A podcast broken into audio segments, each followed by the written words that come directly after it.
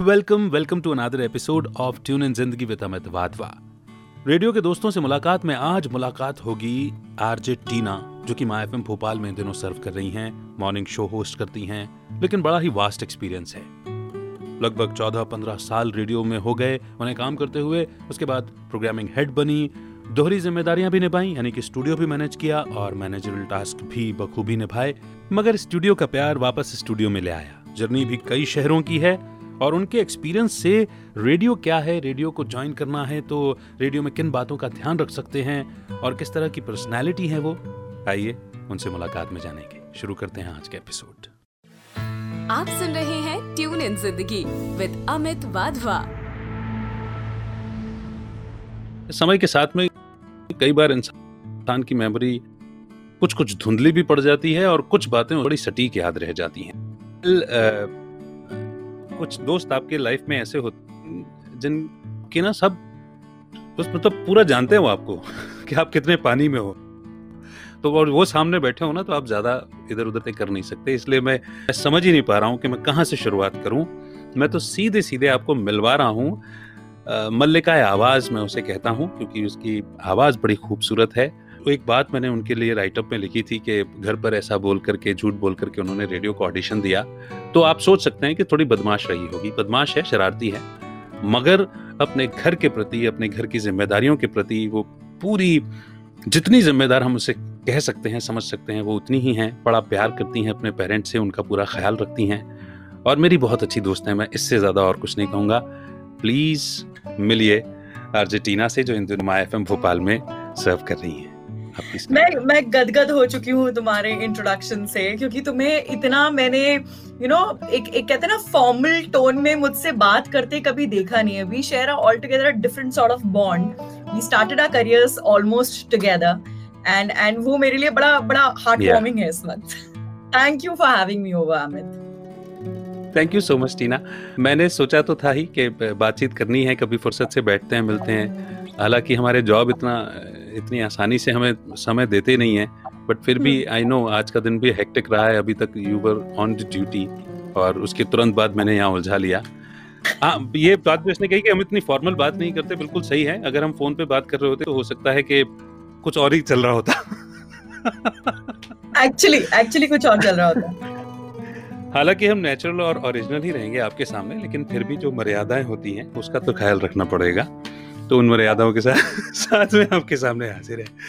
तो टीना मैं जानता हूँ हमने साथ में एक ही शहर से रेडियो के करियर की शुरुआत की। ये बात और है शुरू में ऑर्गेनाइजेशन थोड़ी सी अलग थी। बट आई न्यू मतलब आई नो कि जब हमको साथ काम करने का मौका मिला हम्म। मुझे तो ऐसा लगता था स्कूल में पढ़ने वाली कोई लड़की आ गई है और मेरे साथ में काम कर रही है। मैं एक्चुअली उस वक्त स्कूल में थी। Right right. और मुझे लगा कि टीना नाम भी शायद इसलिए आया कि हम टीनेज में है तो टीना ही कह लेते अपने आप को। हाँ, हाँ, हाँ. नहीं नहीं मेरे चाचा जी को टीना मुनीम बहुत पसंद थी तो जब मैं पैदा हुई थी तो मेरा नाम मेरे I am blessed to have family members like even my my बुआ चाचा मम्मी पापा एंड ऑल बड़े स्वैगी नाम रखते हैं। ऐसा नहीं है कि हाँ गोलू बेटा चिंटू बेटा ऐसे टाइप के हमारे घर में निकनेम्स बच्चों के नहीं मिलेंगे। So I was blessed to have such a nickname with which I can go on air तो वो तब से यही चला आ रहा है।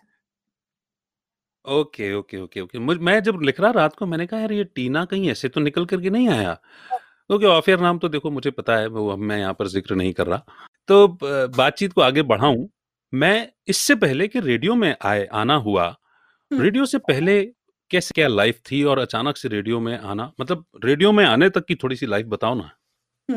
मैं रेडियो में, मैंने बिल्कुल नहीं सोचा था कि मैं रेडियो में आऊँगी। So I remember nine tenth की बात रही होगी I was in my teenage and एक भूत सवार हुआ to support my father I said कि you know I am to do a part time job तो मुझे याद है, मेरी जिद पूरी करने के लिए मेरे पिताजी जो हैं, वो, मैं ग्वालियर से हूँ होम टाउन मेरा ग्वालियर है।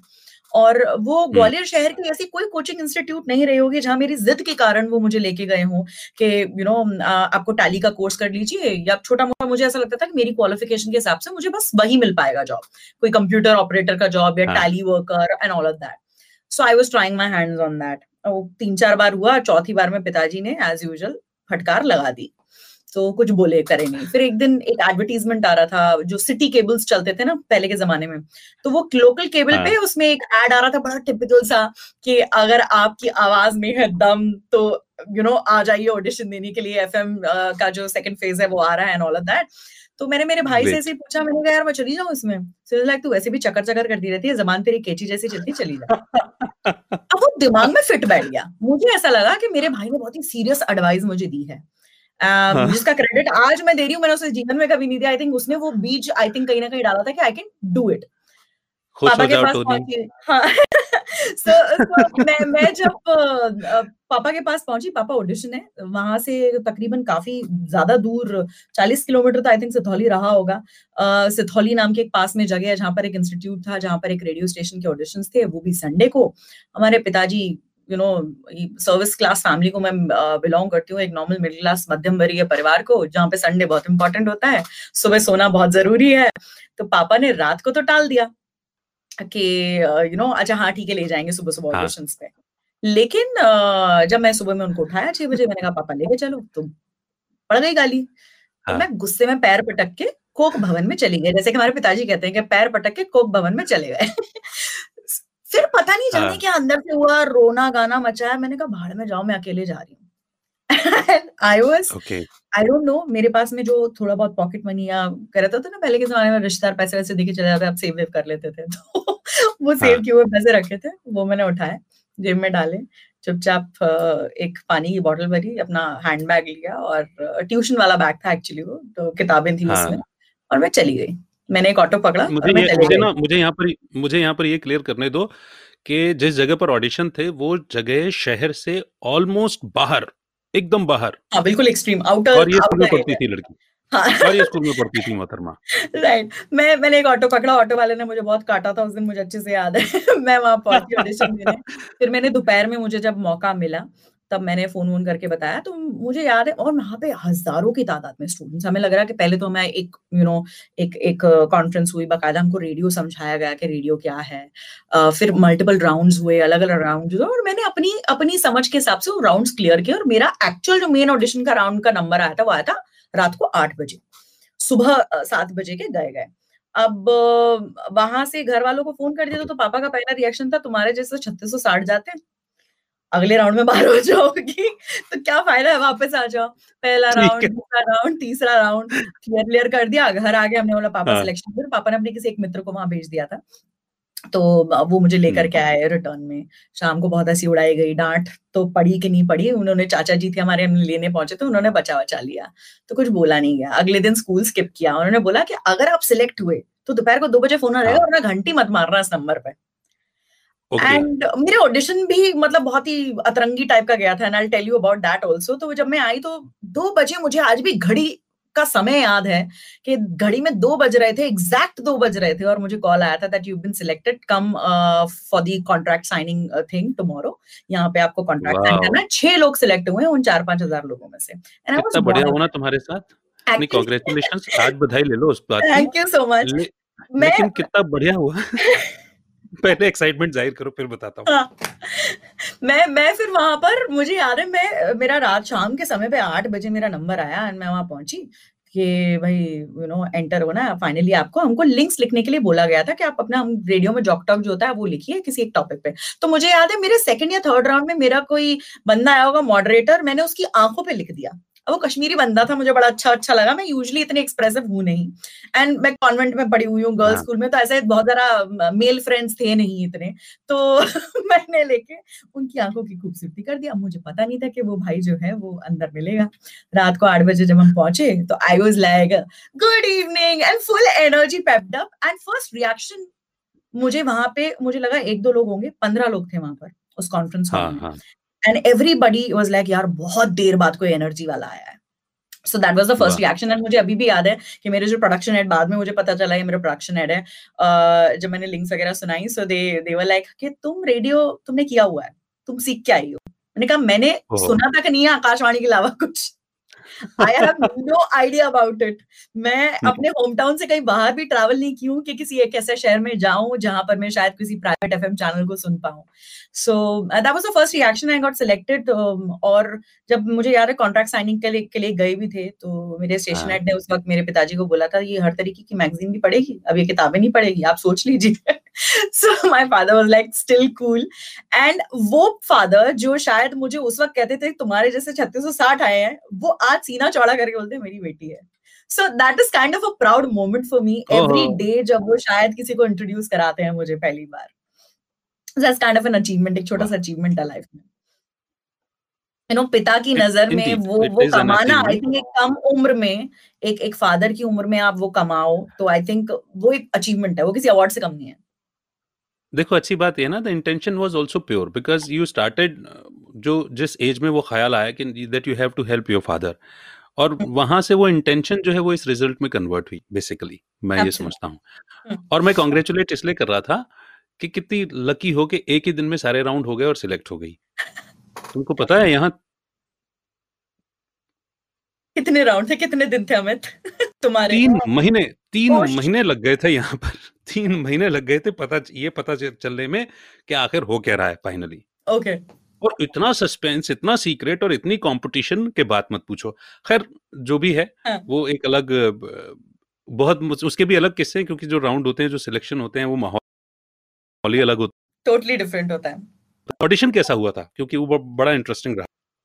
ऑडिशन मेरा बहुत कमाल था, मुझे मुझे याद है कि हम जब पहले जो मेन ऑडिशन मेरा रहा था, मैं मैं वही बता रही हूँ कि उसमें ना दो तीन राउंड थे तो पहले तो समझाया एक कॉन्फ्रेंस में बिठा के, फिर बोला कि कोई एक फनी कैरेक्टर लिख लो बाद में पता चला कि उसे जो हम स्पार्कलर्स जो हम बोलते हैं रेडियो की भाषा में, वो सब लिखने के लिए कहा गया था। तो मैंने एक फन कैरेक्टर ऐसे बना दिया था, वो सबको पसंद आया। फिर आगे लेके गए तो हमें लिंक्स लिखने के लिए कहा किसी एक टॉपिक पे, कुछ एग्ज़ाम्पल समझा के। तो मॉडरेटर्स आते थे गाइड करते थे, आप उस बेसिस पे लिखते थे और फिर आप सबमिशन करते थे। और उनमें से एंड द बेस्ट पार्ट वो इतना एग्जीक्यूशन उनका इतना शायद फ्लॉलेस रहा होगा इतने सारे हज़ारों लोगों में कि उन्होंने बहुत क्विक असेसमेंट किए। एंड uh, उसके बाद जब नंबर आया अगले राउंड तक पहुँचने का एंड आई एंटर्ड तो मुझे याद है कि जहाँ मुझे लगा था कि शायद लोग पाँच पाँच मिनट में बाहर आ रहे थे I had spend like good thirty minutes inside and links अपनी अपने अपनी बातचीत सुनाई जो कि मैं किस किस अंदाज में बोलूँगी। जिस बंदे की आँखों की तारीफ़ मैंने लिंक्स में करी थी वो मेरे सामने बैठा था। तो वो एक अलग नर्वसनेस थी मैंने कहा यहाँ नहीं देखूँगी मैं। और और लांछन भी लगाए गए कहीं ना कहीं। तुम सीख के आई हो तुम तुम रेडियो की हुई हो। मैंने कहा यार मैंने कभी सुना नहीं है मुझे पता नहीं है रेडियो का रा नहीं आता मुझे।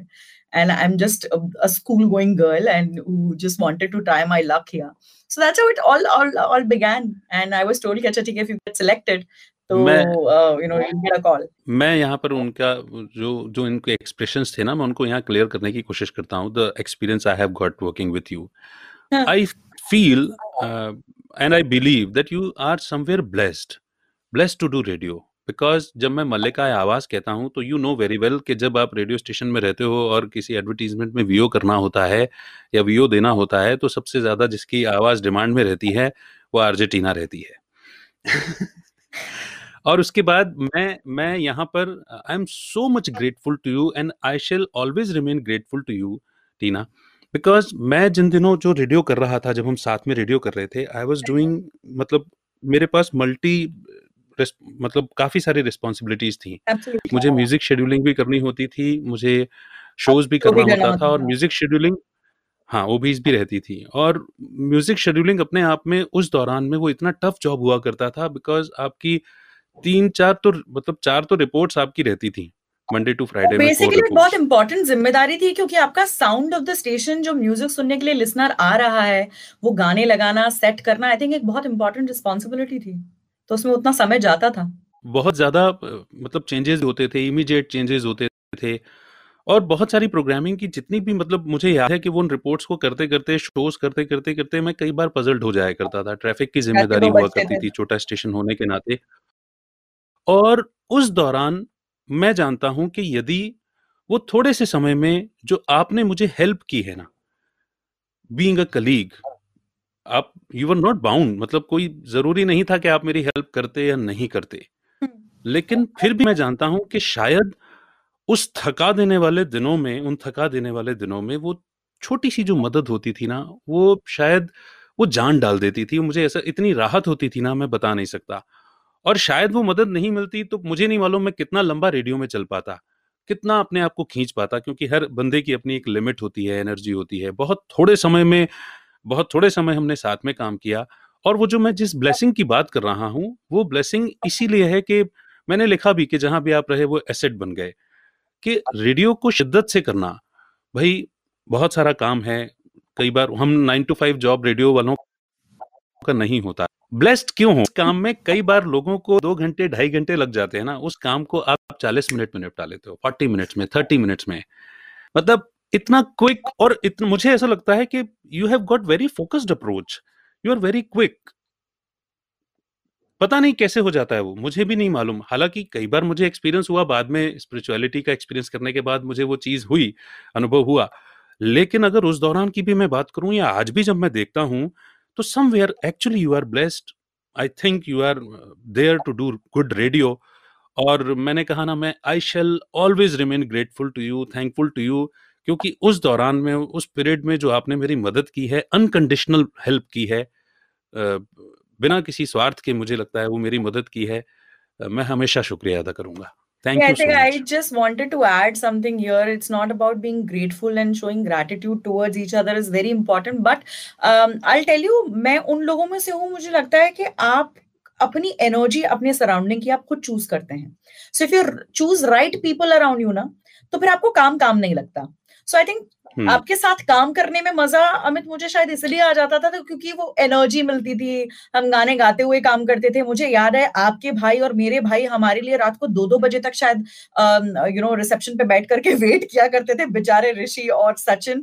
के यू नो ये इन दोनों का हो जाएगा, तब हम इन्हें घर लेकर के जाए बिकॉज़ शहर के दूसरे कोने में हमारे, हमारा ऑफ़िस हुआ करता था और घर होते थे।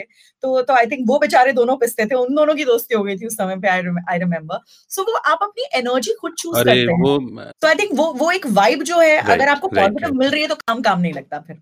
नो डाउट नो डाउट वो वही वाली बात है ना कि ऑफ़िस में बहुत सारे लोग होते हैं कलीग्स होते हैं मगर फिर भी मैं जानता हूँ कि वो मेरे लिए क्या कितनी बड़ी बात थी वो कितनी कि छोटी सी भी हेल्प हो जाना छोटा सा भी काम में मदद मिल जाना एक टाइम पे तीन चीज़ें जिस व्यक्ति को निपटानी हो चार चीज़ें जिस व्यक्ति को निपटानी हो उसके लिए एक हेल्पिंग हैंड आ जाए अचानक से तो वो कितनी बड़ी हेल्प हो जाती राहत हो जाती है। खैर अब तो इतना साल हो गया रेडियो करते करते यू हैव बीन मतलब आपने खुद पीएच की रिस्पॉन्सिबिलिटी भी निभाई है म्यूज़िक संभाला है शोज़ किए हैं तो वो महसूस किया होगा कि वो कितना इम्पोर्टेंट होता है। Important and tiring and at the same time आपके फोकस्ड अप्रोच के साथ आगे आपको अपना दिमाग अपना मन नहीं थकाना दैट इज़ आल्सो इम्पोर्टेंट तो that is also an art तो आई थिंक वो वो कहीं ना कहीं ब्लेस्ड होते हैं। मैं मैं ही नहीं आई थिंक वो रेडियो में जो लोग शिद्दत से है ना वो वो वो सारे सोल्स ब्लेस्ड हैं and you are an example of it हाँ। अरे आज इधर से जाने दो ना। ठीक है मैं रिसीविंग एंड पे सो रहती हूँ। टीना हाँ आज रिसीविंग एंड पे रहो। तो ग्वालियर का रेडियो हुआ उसके बाद आ, ग्वालियर की कुछ एक्सपीरियंस शेयर करोगी? क्योंकि बहुत टाइम हो गया होम टाउन है मतलब मुझे याद है कि ग्वालियर का रेडियो करने में अपना एक अलग मज़ा था अलग शुरुआती दिनों का तो एक अलग वाला इंटरव्यू याद है? याद दिला दो यार। ठीक है तो मुझे तो ये याद है कि one day I was doing a show and you were jumping on your bed मैंने कहा ना। समय के साथ में कुछ यादें धुंधली हो जाती हैं और कुछ कुछ याद रह जाती हैं। कुछ कुछ याद रह जाती है। I remember there was this marathon Gwalior में हुआ था। जिसके लिए गौतम हाँ। गंभीर आए। तो उषा किरण पैलेस में वहाँ पे एक होटल है वहाँ पर। It's a very lavish royal hotel in Gwalior. तो वो वहाँ पे आए और बहुत मुश्किल में इंटरव्यू लाइंड अप हुआ। तो उस आदमी ने मुझे खड़े खड़े इंटरव्यू दिया। Though I shouldn't be saying that he was one of the arrogant celebrities I've ever interviewed in my career, but uh, अच्छे से करके आई कि अरे गौतम गंभीर का इंटरव्यू रिकॉर्ड हुआ है this that blah blah and I remember उस समय पे हमें गाड़ियों की फैसिलिटीज़ नहीं मिला करती थी ओबी वैन्स नहीं होती थी तो मुझे याद है मेरे मेरे भाई जो है मेरे बड़े भाई उनको मैंने बुलाया था हेल्प के लिए एंड वो अपनी बाइक से ले लेके मुझे घूम रहे थे इधर उधर भागा भागा दौड़ी मचा रहे थे कि अभी स्टेडियम में मिलेंगे अच्छा अभी मैराथन के स्टार्ट पॉइंट पे मिलेंगे फिनिश लाइन पे मिलेंगे अभी होटल में मिलेंगे। तो finally I grabbed hold of Gautam Gambhir and he was पहला मेरा सेलिब्रिटी इंटरव्यू वाज गौतम गंभीर मैं गई वहाँ पे, मैंने इंटरव्यू ले वे लिया, सब अच्छा इंटरव्यू हो गया। खड़े खड़े दरवाजे पे मैं इंटरव्यू लेकर आई हूँ उस इंसान का। मैं लौट कर आई तो मुझे रियलाइज़ हुआ, मैंने रिकॉर्ड बटन नहीं दबाया था। लिटरली मुझे जब आप एक्सप्लेन कर रहे थे मुझे याद आ गया था। मैंने कहा ये ये ये गड़बड़ हो गई थी कि वो रिकॉर्ड ही नहीं हुआ था सारी बातचीत. एंड उस समय I didn't had guts and courage to say that because I was in very much of initial phases of my career आज जब मैं मैं रेडियो इंटरव्यूज़ को सेलिब्रिटी के असेस करते हूँ तो अच्छा हुआ रिकॉर्ड बटन नहीं दबाया था। बहुत ही गंदे मूड में उस इंसान ने दिया था। सो सो रेडियो के अपने फन रहे हैं मस्तियाँ रही हैं और ग्वालियर में करने का मज़ा एक अलग इसलिए भी हो जाता था क्योंकि जब हम यू नो अपने घर बार वालों से मिलते थे रिलेटिव्स फ्रेंड्स वगैरह से मिलते थे तो सबको लगता था अच्छा तुम रेडियो में हो? अच्छा शो करते हो? बेटा बोल के बताओ. So I have had this मदारी का तमाशा request from my relatives and everybody एक पॉइंट के बाद मैंने मेरी माँ को बोला था I am not going to meet anybody या अगर आप मुझे मिलवाओगी तो बताना नहीं कि मैं रेडियो पे हूँ अगर उन्होंने नहीं सुना है मुझे। और अगर सुना है तो ये प्लीज़ मदारी का तमाशा मत लगाना कि आओ बेटा जमूरे नाच के बताओ। So that I can do क्योंकि माइक जब सामने आता है वो फील अलग होता है and can do it in front of relatives यार। ये रेडियो पे कैसे बोलते हो? ये रेडियो में शुरू में उस दौर में काम सेकंड फ़ेज़ में सेकंड फ़ेज़ में जिन्होंने भी काम किया ना वो ना वो जॉकी हाँ। से ना वो जोक जो, जो मतलब वाला जॉकी नहीं समझते। सवार रेडियो पे सवार वाला जॉकी। चुटकुले वाला सुनाने वाला जॉकी समझ लेते हैं। हमको लगता है रेडियो जोक हाँ, है वो जोकी जो जोक रेडियो जोकी है जोकी। हाँ या तो ये जोक सुनाएगा या ये शेरो शायरी सुनाएगा। हाँ। तो मुझे याद है उस दौरान मैं जहाँ कहीं भी जाऊँ लोग मुझसे कहें अरे यार दो लाइन सुना दो यार एक शेर तो सुना दो एक शेर तो पढ़ दो। मुझे कभी जीवन में याद नहीं हुई शेर शायरी। क्योंकि तुमको लोग गाना तुम गाना भी बहुत अच्छा गाते हो ना? तो तो, तो वो डबल डिमांड आती होगी। गाना तो फिर भी ठीक है ना हाँ। लेकिन अब वो शेरो शायरी मुझे बड़े बड़े गाने याद है लेकिन शेरो शायरी याद नहीं होती हाँ। मुझे जीवन में मुझे बहुत पसंद है लिटरेचर पढ़ना बहुत पढ़ता हूँ बहुत आवाज़ें भी देता हूँ लो, लोगों की कविताओं को नज्मों को हाँ। मगर मुझे याद ही नहीं शेरो शायरी शेरो शायरी सुना रहे तो जोक सुना दो। तो मुझे मन में हँसी आती थी मैंने कहा भाई मैं वो जोक सुनाने वाला बंदा भी नहीं कि हम्म। तुम कि मैं और बटन प्ले बटन दबाया और शुरू हो जाऊँ ये तो हो ही नहीं सकता। बल्कि मैं तो हम्म। गाना भी ना सुनाऊं कई बार ऐसा होता है मूड पर डिपेंड करता है ऐसा थोड़ी होता है कि आपने प्ले बटन दबाया और बटन दबाया गाना सुना दो। हाँ, हाँ तो ये ये उस दौर में जितने भी रेडियो जिन्होंने ज्वाइन किया है ना हम्म। उन्होंने न केवल रिलेटिव्स के सामने बल्कि हर मिलने मिलने जुलने वाले के समझ सामने ये समस्या फेस की है। एब्सोल्युटली हम प्ले बटन दबा रहे हैं आप शुरू हो जाओ। आप शुरू हो जाओ रेडियो से जब जाना तो ग्वालियर से जब जाना हो रहा था ना हम्म। टीना तो हालाँकि मुझे मालूम था क्योंकि मुझे लगता है कि घर वालों के अलावा अगर किसी से डिस्कस किया होगा तो तुमने केवल मुझसे ही किया था तुम ही थे आगे के मूव का पता था हाँ आगे का मूव मुझसे ही डिस्कस किया था लेकिन हाँ. तो वही वाली बात है कि मिक्स फीलिंग थी कि भाई ठीक है करियर की ग्रोथ के लिए जाना भी ज़रूरी है हाँ. और एक फीलिंग ये भी थी कि यार जिससे अभी तक मदद मिलती रही है हाँ। अब अब क्या होगा but it was good time phases change होते हैं हमेशा आपको स्ट्रांग बनना होता है तो के अंदर थी ब्रेवरी आपके अंदर थी। स्टेट में जाने का फैसला लिया था जो बहुत दूर थी जहाँ दूर दूर लेना देना नहीं है। देना में जब जाना हुआ। वो अपने आप में एक एक्सपीरियंस था। मुझे तो बीच रास्ते में भी मेरे चाचा जी ने बोला बेटा आ जाओ वापस। But but i'll tell you you know i always give this credit um, of of me हाँ. being what I am today to my broad minded parents.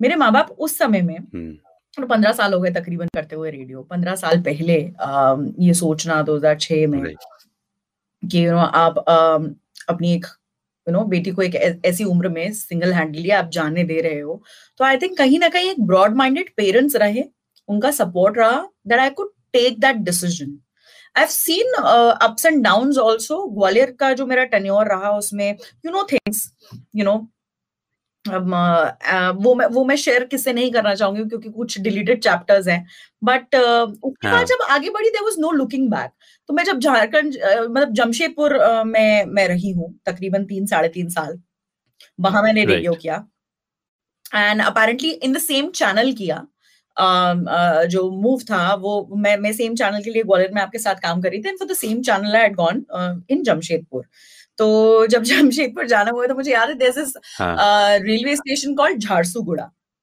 Orissa लगता है मेरे को ट्रेन चेंज करनी थी. My father was going with me to drop me there and that that station then was such a pathetic station, भयंकर, लंबे लंबे जाले जो हम शायद पिक्चरों में देखते हैं ना कि बंद पुराना हवेली का कमरा होता है, वैसे तो जाले लटक रहे, अजीब सा सब कुछ माहौल। वहाँ अब पहुँचे तो पता चला कि दो बजे के बाद रेस्टोरेंट मतलब आप रेलवे स्टेशन के बाहर तो ऐसा रहता है कि हमेशा चहल पहल रहती है, वहाँ सब कुछ बंद था। खाना वाना कुछ भी नहीं था and my me and my father were really hungry के यार क्या है, कैसा है, कैसे क्या करेंगे? सो माई फादर सेट के पहुँचेंगे तब लंच वंच कर लेंगे, वहाँ सब कुछ बंद। सेट पाँच बजे खुलेगा। हमारी रात की नौ बजे की दोबारा से कनेक्टिंग ट्रेन थी। हम सुबह ग्यारह बजे वहाँ पहुँच दो बजे अराउंड पहुँचे थे, डेढ़ दो बजे। तो क्लॉक रूम होते हैं रेलवे स्टेशन में, जहाँ आप अपना सामान रख देते हैं you can move free hand हमको लगा कि यार रात को नौ बजे ट्रेन है क्लॉक रूम में सामान रख देते हैं। हमने सामान रख दिया। जब सामान निकाला एक तो मुझे याद है कि वहाँ पे गोलगप्पे खाए। वो अपने आप में एक अलग एक्सपीरियंस था। भूख लग रही थी कुछ था नहीं एक गोलगप्पे का ठेला जिसका पानी अजीब सा। और uh, मुझे याद है दोना नहीं दिया था उसने जो पत्ते पत्ते होते ना ताजे जिससे दोना बनता है उसको ऐसे मोड़ा और उसने एक पॉकेट बनाई बोला यहाँ से पकड़ो। And I was holding this तो शायद गोलगप्पे के साइज़ से थोड़ा सा एक डायमीटर एक आधा सेंटीमीटर बड़ा होगा। वो उसने दिया वो that was first experience and जब रात को हमने क्लॉक रूम से सामान निकाला मेरा आधा सामान मोटे मोटे रेलवे के चूहे जो है कतर चुके थे। So I was like in tears कि मैं क्या करूँ? What am I going to do तो मेरे चाचा जी का फ़ोन आया स्टिल रिमेम्बर उनको सब बताया। सो so, उस सब अब मैं सोचती हूँ कि चाचा आपने तब ढांढस बनाने की बजाय उल्टा डरा रहे थे कहते वापस आ जाओ। So my father was like नहीं ठीक है let's let's reach there and then we'll settle and stuff and uh, ये भी एक इंटरेस्टिंग किस्सा है कि जब मैं वहाँ पहुँची मुझे अपना रेंट का एक फ्लैट और घर कुछ देखना था। मेरे फादर मेरे साथ दो दिन के लिए रुके एंड देन कुछ हो नहीं पा रहा था। मुझे अकोमोडेशन मिला था एक हफ़्ते के लिए तो वहाँ पे मेरे कुछ कलीग्स थे उनको बोल बाल के आ गया अच्छा ठीक है देख लेना। एंड माई मदर वॉज़ के उसको प्रॉपर सेटल करा के आना। So he went back mummy से शायद झगड़ा वगड़ा हुआ तुमने उसे सेटल क्यों नहीं करा? तो पापा बोले जब वो अकेले रहने का डिसीज़न ले सकती है तो फिर चीज़ें सेटल करने का भी आई थिंक uh, ज़िम्मेदारी उसमें खुद में होनी चाहिए। इतना तो शायद माइंड मेकअप करके गई होगी अपना कि खुद से सब सेटल करेगी। तो आई रिमेम्बर मेरे फादर ने मुझे घर सेटअप नहीं करके दिया। He did not even check out any of the apartments के कोई अपार्टमेंट वो चेकआउट कर ले मेरे लिए कि तुम यहाँ रहोगी गैस uh, का क्या होगा बेड का क्या होगा टीवी का क्या होगा। मेरे लिए मेरे घर वाले बोलते हैं कि मैंने गृहस्थी जोड़ के रखी है। सो मैंने you come to my place you never get a bachelor और स्पिंस्टर वाला घर का फीलिंग इट्स अ प्रॉपर गृहस्थी।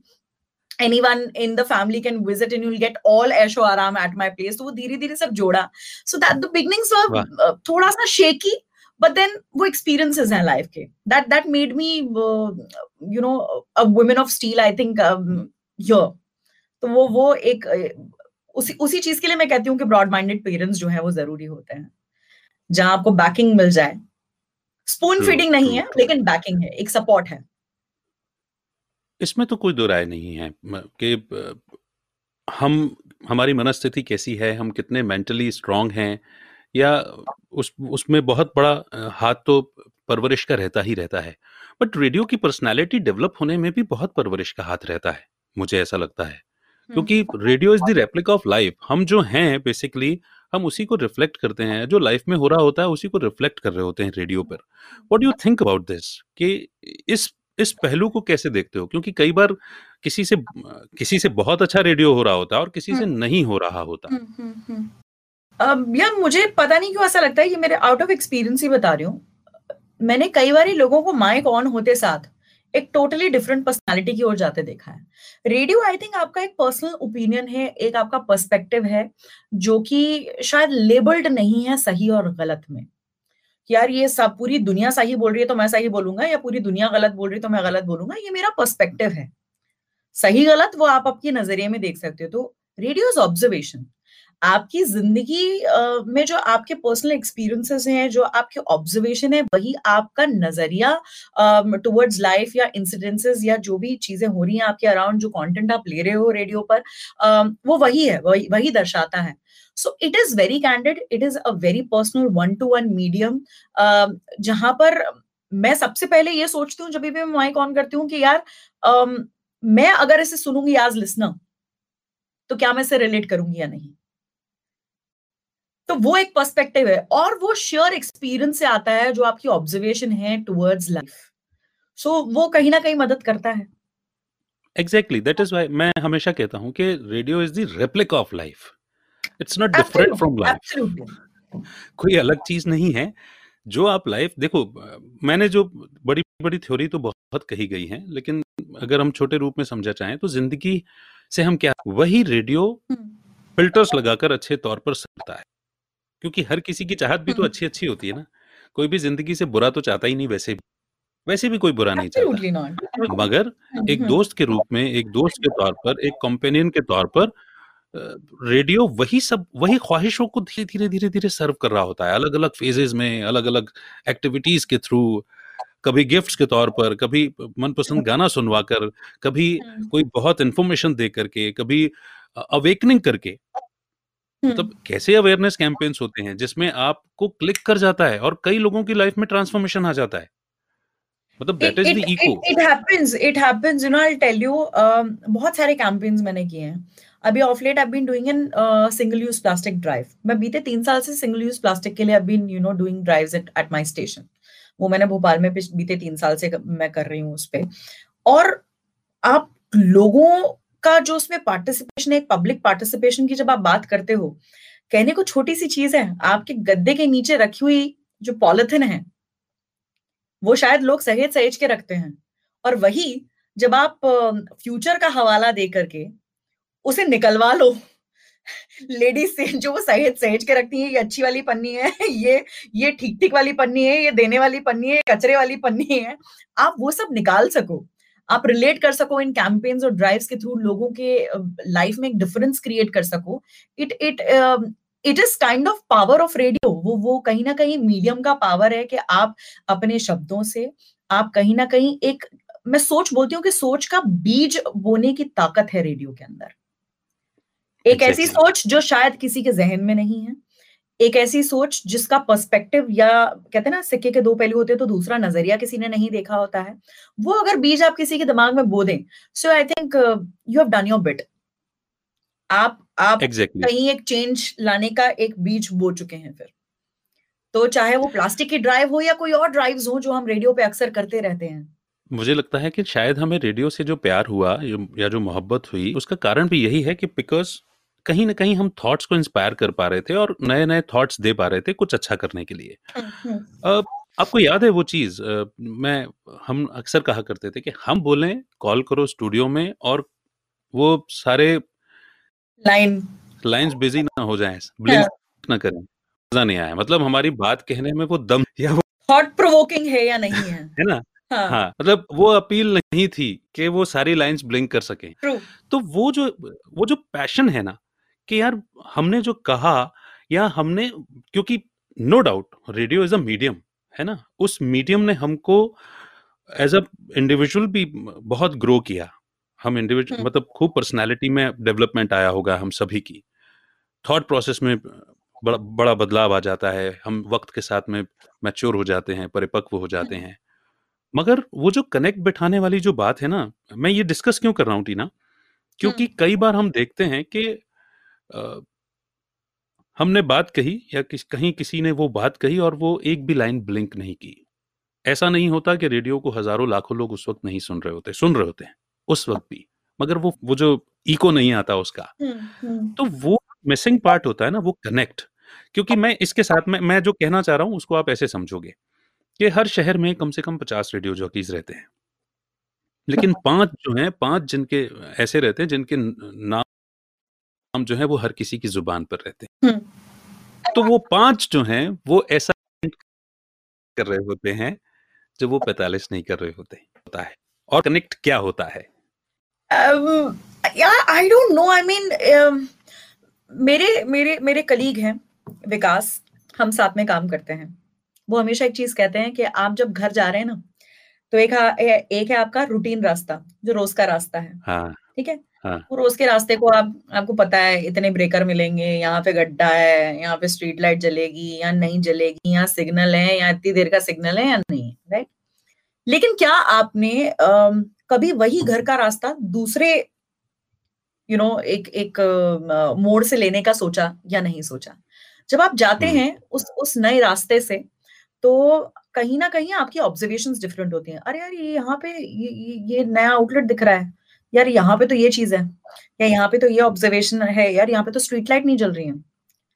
तो वो जो ऑब्जर्वेशन हैं वो आपका कीननेस टुवर्ड्स जिस शहर में आप रह रहे हैं जिसके जमीनी हकीकतों से उस शहर के वासियों को फ़र्क पड़ता है डायरेक्टली इनडायरेक्टली वो ऑब्जर्वेशन जब तक आप ग्रास्प नहीं कर रहे ना आप रेडियो पे कुछ नहीं परोस पाएँगे।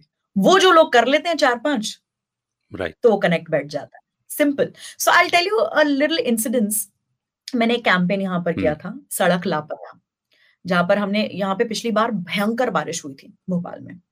और अ, हाँ, हमने लोगों हाँ। को बोला कि आप तस्वीरें भेजिए गड्ढों की हम प्रशासन से दुरुस्त करवाएँगे। अम, और वो आइडिया और वो बहुत सक्सेसफुल कैंपेन था जहाँ पे कलेक्टर हमारे साथ खुद जुड़े थे। वो हमें खुद यू नो अपडेट देते थे यहाँ पर कि यू नो हमने ये जगह पर पैचिंग करा दिया है यहाँ यहाँ पर हमने करा दिया आप इसे डाल सकते हैं। It was a good successful campaign और वो कनेक्ट पता है कैसे बैठा और वो थॉट कहाँ से आया? वो ऐसे आया हाँ। कि एक दिन शायद मैं अपने चाचा जी के यहाँ जा रही थी मेरा रूटीन रास्ता छोड़ के उनके घर की ओर जाने वाले चार रास्ते हैं मेरे ऑफ़िस से। हाँ, हाँ, और मेरे घर से। दो अलग हैं। I chose a different one and when I chose a different one मुझे डिफिकल्टी हुई ना स्ट्रीट लाइट्स थी एक पैच पे। खड्डे थे। It was very difficult to drive and I I wear specs मुझे मुझे चश्मा है। हाँ। तो वो मुझे ड्राइव करने में to his place was very difficult बारिश खत्म हो हम्म। चुकी थी। And gave me an idea कि यार इसके बारे में कोई बात क्यों नहीं कर रहा है? ना वो अखबार में था। हाँ, ना वो किसी न्यूज़ चैनल में था। लेकिन जो। डे इन डे आउट उस रास्ते से जाने वाले लोग हैं शायद वो मुझसे कनेक्ट कर रहे थे। और ऐसे सिर्फ़ एक रास्ता नहीं शायद भोपाल शहर क्या किसी भी शहर में अगर आप रेडियो कर रहे हैं ऐसे तमाम रास्ते आपको मिल जाएँगे। तो रिलेटेबिलिटी फैक्टर है। तो जब आप आप वो रिलेटेबल बात करते हो शहर से जुड़ी हुई बात करते हो वो आपकी ऑब्जर्वेशन से आती है आपके अंदर उतनी कीननेस होनी चाहिए उस डेप्थ में जाकर के उन ऑब्जर्वेशन को यू नो ग्रास्प करके अपने अपने शो में डालने की वो कनेक्ट तब बैठता है। आप आप अगर वो बात नहीं करेंगे जो उनकी ज़िंदगी से जुड़ी हुई है तो फिर आप आप एक्सपेक्ट नहीं कर सकते हैं कि वो जो पीछे लाइन है जिसमें बारह लाइंस दिख रही हैं वो बारह बारह की बारह ब्लिंक होंगी। It's not it's not even a normal telephone जो हमें स्टूडियो में टेलीफोन होता है it's not even a normal telephone it it is हाँ। It is 12 lines at a time तो वो वो तब तक Right, ब्लिंक नहीं right, right. यार राइट एग्जैक्टली वो बात ईगो की नहीं है जो भी मैं जो जिस जिस पॉइंट पर मैं आना चाह रहा था वो वही हम्म। कहीं हम शब्द शब्द भले ही अलग अलग इस्तेमाल कर लेते हैं। हम्म, it's about basically my life is not different from my listeners life मैं मैं मैं उसी प्रकार के एक घर में से आता हूँ मैं उन्हीं की तरह से फेस्टिवल सेलिब्रेट करता हूँ। मैं उन्हीं की तरह से उस गड्ढे से परेशान होता हूँ और मौसम की मार मैं भी झेलता हूँ। इस सीट पर बैठना हम्म, उसी एहसास को जगाना होता है कहीं ना कहीं। उसी फील से कनेक्ट करना है जिस फील में वो मेरा लिसनर है वो मेरा भाई या बहन जो कोई भी मुझे सुन रहा है बेसिकली। और मुझे लगता है कि जो ऑब्जर्वेशन इज़ अगेन लाइफ को जीना एट फुलेस्ट कि मैं जहाँ जिस रास्ते से गुजर रहा हूँ। उस रास्ते से गुजर रहा हूँ।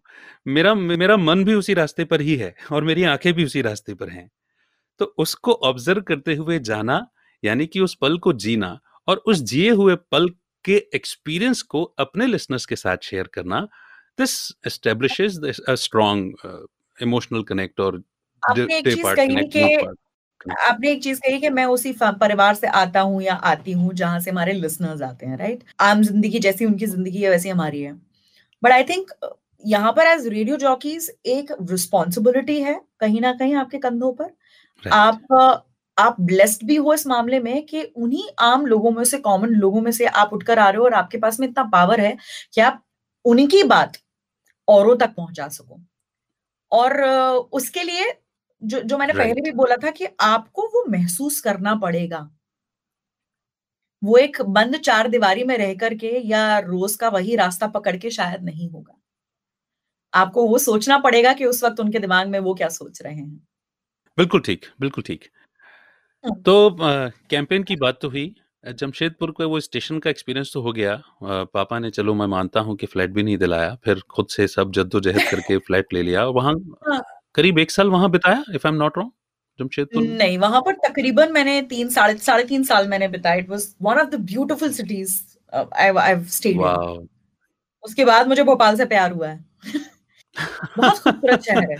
बहुत खूबसूरत शहर है देखो मैंने जमशेदपुर तो नहीं देखा हाँ। कभी कभी बात हो जाया करती थी तो मुझे याद है थोड़ा बहुत बखान हो जाया करता था उस शहर का। हाँ, हाँ, हाँ। लेकिन मैंने भोपाल जिया है और हर पल जिया है। मैं जितने भी समय भोपाल रहा हूँ ना भोपाल मेरे अंदर से निकलता ही नहीं है एक सेकंड भी। हम्म। क्या ज़िंदा दिल ज़िंदा शहर आत्मा वाला शहर है ये। Absolutely wow! मैं कसीदे पढ़ सकता हूँ। भोपाल की तारीफ़ में चाहे जितने लेकिन मैं मैं मैं पढ़ सकती हूँ। मैं तो मेरी मेरी लैंडलेडी हुआ करती थी जमशेदपुर में। तो मैं मैं कभी भी अपने आप को किसी एक शहर का नहीं कह पाती क्योंकि मैंने बहुत मल्टीपल शहरों में मैं रही हूँ। बहुत बहुत छोटी सी उम्र से जब से घर से बाहर निकली हूँ। विच इवन इंक्लूड्स हाँ। माई होम टाउन तो वो कहती थी कि चिड़िया जिस घोंसले से निकले वो घोंसला प्यारा। तो मेरे लिए वाह ग्वालियर जो है वो हमेशा दिल के करीब रहेगा क्योंकि वो मेरा होम टाउन है। लेकिन बाकी हाँ। सारी कर्म भूमि है तो वो वो शहर मेरे लिए सारे के सारे इक्वली उतने इंपॉर्टेंट है क्योंकि यादें हैं मेमोरीज हैं। उन शहरों को मैंने सा, शायद साथ में जिया है। जमशेदपुर तो मुझे याद है जब मैं छोड़ करके आ रही थी तो मैंने सबका न्यू ईयर बर्बाद किया था। I I remember I had put down my papers मैं इंदौर शिफ्ट हो रही थी तब।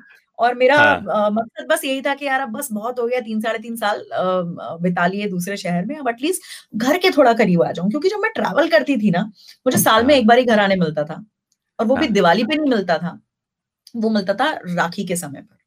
Okay. राखी राखी के समय पे आने के लिए मिलता था। दिवाली पे छुट्टी नहीं मिला करती थी और आ, मुझे याद है कि मेरी पहली दिवाली मैंने अगस्त में ज्वाइन किया था जब मैं पहली दिवाली थी और मैं जमशेदपुर में थी तो मैंने सब कुछ सारे रिचुअल्स वैसे ही किए थे वैसे ही पूजा की थी जहाँ घर पर होती है। और वो स्ट्रगल इतना इतना ज़्यादा रियल था बिकॉज़ वहाँ पर काली पूजा मनाई जाती है। जो दिवाली के अगले दिन हाँ होती है। हाँ। तो ना वहाँ पे वो जो अपने को स्टॉल्स लगते हैं मूर्तियों के अ, मालाओं के और दियों के एंड ऑल ऑफ़ दैट वैसा कुछ भी नहीं था वहाँ पे। मतलब इट वाज ऑल डेड माहौल वहाँ पर। तो वो वो बड़ा नो एक एक एक सेल्फ अवेयरनेस होती है ना कि बॉस यहाँ से लाइफ शुरू हो रही है नहीं है फैमिली यहाँ से आपको शुरू करना है अपने से जर्नी आगे चलना है। तो जब मैं जाती थी तो वो दो दो दिन का ट्रैवल होता था बाय ट्रेन फ़्लाइट वाइट तो वहाँ कितने ही है क्या है? और वो ट्रैवल जब मैं करके आती थी तो मेरा आधा समय ट्रैवल में चार दिन तो मेरे ट्रैवल में चले जाते थे तो दो दिन जाने के दो दिन आने के। दो दिन में रुक पाती थी हम्म। घर पे राखी के समय पे।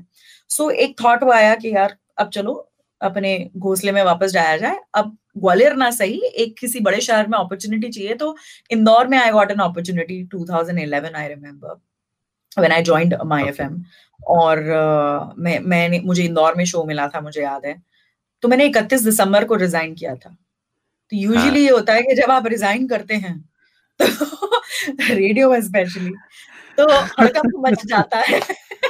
ऊपर से लेके नीचे तक। मुझे याद है, मैंने सब लोग, मुझे एवरीबॉडी वाज लाइक तुम्हें और कोई दिन नहीं मिला? हम पार्टी भी नहीं कर सकते हैं तुम्हें आज ही रिजाइन करना था. And everybody was on phone why you are going we can work out and as usual जो ऑर्गेनाइजेशंस में होती हैं चीज़ें but you know by then मैंने डिसाइड कर लिया था that I want to come little closer to my home town ताकि एटलीस्ट मेरे पेरेंट्स से कभी मिलने का मुझे मन हो, या उनका मुझसे मिलने का कभी मन हो तो मैं ये संकोच ना करूँ कि यार चार दिन तो ट्रैवल में लगेंगे। सो दैट्स हाउ वो घर वापसी मध्य प्रदेश वापसी फिर मेरी हुई थी। सो मुझे याद है समीर भाई बहुत परेशान हुए थे उन दिनों। हाँ समीर गुप्ता जी याद आ गया मुझे। याद आ गया हाउ कैन आई फॉरगेट याद आ गए हाँ, हम लोग क्योंकि साथ वाले ही थे ना तो बड़े कनेक्टेड थे तो उस वक्त थॉट्स काफ़ी आदान प्रदान हो जाते थे। हालाँकि ये भी हुआ कि दिनों दिन रेडियो बिज़ी भी करता चला गया। हालाँकि ये बात ठीक है कि हाँ। घर के पास आ गए लेकिन ऐसा कोई चांस मिला नहीं होगा कि फुर्सत से बहुत ज़्यादा सारे सारे फेस्टिवल सेलिब्रेट कर लिए। ग्वालियर में तो होता ही नहीं है। नहीं होता जो मैंने ग्वालियर में रेडियो किया जो मैंने जमशेदपुर में किया उसके उलट था इंदौर में। हाँ आप उसके बिल्कुल उलट था बिकॉज़ बहुत सारी चीज़ों से आपका पाला पड़ा आप उस समय पे यू नो डिजिटल आना शुरू हो गया था ग्रो करना शुरू कर गया था। देन हम ऑन ग्राउंड इवेंट्स जैसी चीज़ें जो हैं शायद उतना बहुत कम हुआ करती थी वहाँ पर इन शहरों में जहाँ जहाँ इंदौर में वो एक चीज़ थी। देन एक सेलिब्रिटी एक्सपोजर की मैं बात करूँ इंदौर में बहुत सारे सेलिब्रिटीज आते हैं। तो बहुत सारे लोगों को इंटरव्यू करने का मौका मिला। राइट वहाँ से मेरा शायद एक सेलिब्रिटी एनकाउंटर बहुत सारे लोगों से हुआ आफ्टर गौतम गंभीर। किसी से मैं मिली हूँ। बहुत सारे सेलिब्रिटी से तो मुझे लगा कि नहीं ठीक है सेलिब्रिटी इंटरव्यूज़ अच्छे भी होते हैं। बड़ा वो लर्निंग थी मैंने उसके बाद रिकॉर्डर और माइक का बटन चालू किया। राइट राइट राइट नहीं इंदौर तो वैसे भी सिटी है वहाँ तो हर मतलब एक्चुअली आए दिन हर रोज मुझे लगता है कि वहाँ सेलिब्रिटीज का आना जाना प्रमोशन के चलते होता ही है। इवन मुझे याद है कि when I was in Indore Three Idiots की पूरी टीम के साथ मेरा भी एक अच्छा हम्म। पूरा दिन स्पेंड करने का मौका मिला था। एक्चुअली रेडियो उन दिनों बहुत ज़्यादा व्यस्त और इंदौर शहर का तो रेडियो आपको बहुत एग्रेसिव रेडियो है वो। वो बहुत ज़्यादा टोटली वहाँ पर- टोटली डिफरेंट है वहाँ रेडियो कैसे डिफरेंट है? डिफरेंट कैसे आई टेल मैं वो सोची थी मुझे लगा शायद सिग्नल कटा है तो रेडियो डिफरेंट इसलिए है वहाँ पर आई टेल यू हर हर शहर की एक तासीर होती है मुझे ऐसा लगता है। होती है? और इंदौर शहर की। तासीर ऐसी है कि वो चार बजे भी फुल एनर्जी पे होती हाँ। तो वो वो वहाँ पे अगर मैं बोल दूँ कि चलो ठीक है आओ छह बजे मिलेंगे कसरत करेंगे तो लोग इकट्ठे हो जाएँगे। हाँ। वहाँ के लिसनर्स तो वो वो एक वाइब जो है ना टोटली एंड फ़ूड बहुत ज़्यादा कनेक्ट करता है। वहाँ का जो सेलिब्रिटी वाला जो आप एक एक्सपोजर की बात करो वो डिफरेंट मेरे जितने मैक्सिमम सेलिब्रिटी इनकाउंटर हुए हैं मेरे करियर में मैक्सिमम वही हुए हैं। Right from Shahrukh Khan to Deepika Padukone Shahid Kapoor Priyanka Chopra Salman Khan. And you know who's and who right from television to big A listers B listers I interviewed a lot of them बहुत सारे लोगों को interview किए हैं। सलमान खान के साथ मुझे interview याद है। उनकी उनकी फ़िल्म आ रही थी एक जय हो। उस समय पे मुझे लोगों ने डरा दिया था। सलमान खान है इज़ वेरी मूडी एंड सोच समझ के बोलना there was a- तो मेरी मेरी प्रिंट की टीम हुआ करती थी उस वक्त और वो एक्सक्लूसिव इंटरव्यू था उनके होटल रूम में। तो हमें शायद कुछ पंद्रह मिनट का स्लॉट था ना आई वाज टोल्ड कि आप दो तीन क्वेश्चन पूछ लेना हम बाकी अपना प्रिंट का करेंगे आपको अपना रिकॉर्डर चालू करके रखना तो कर लेना so I remember when I was sitting down मैं बिल्कुल ऑपोजिट बैठी थी सलमान के with my recorder on the same set of recorder जो मैंने गौतम गंभीर के टाइम पे ऑन नहीं किया था। तो तो मुझे सलमान ने खुद बोला कि how you going to like you know extend your mic इतना दूर बैठी हो तो मेरे बगल में आके बैठो। So I shared the couch with him. He was good enough, gentle enough.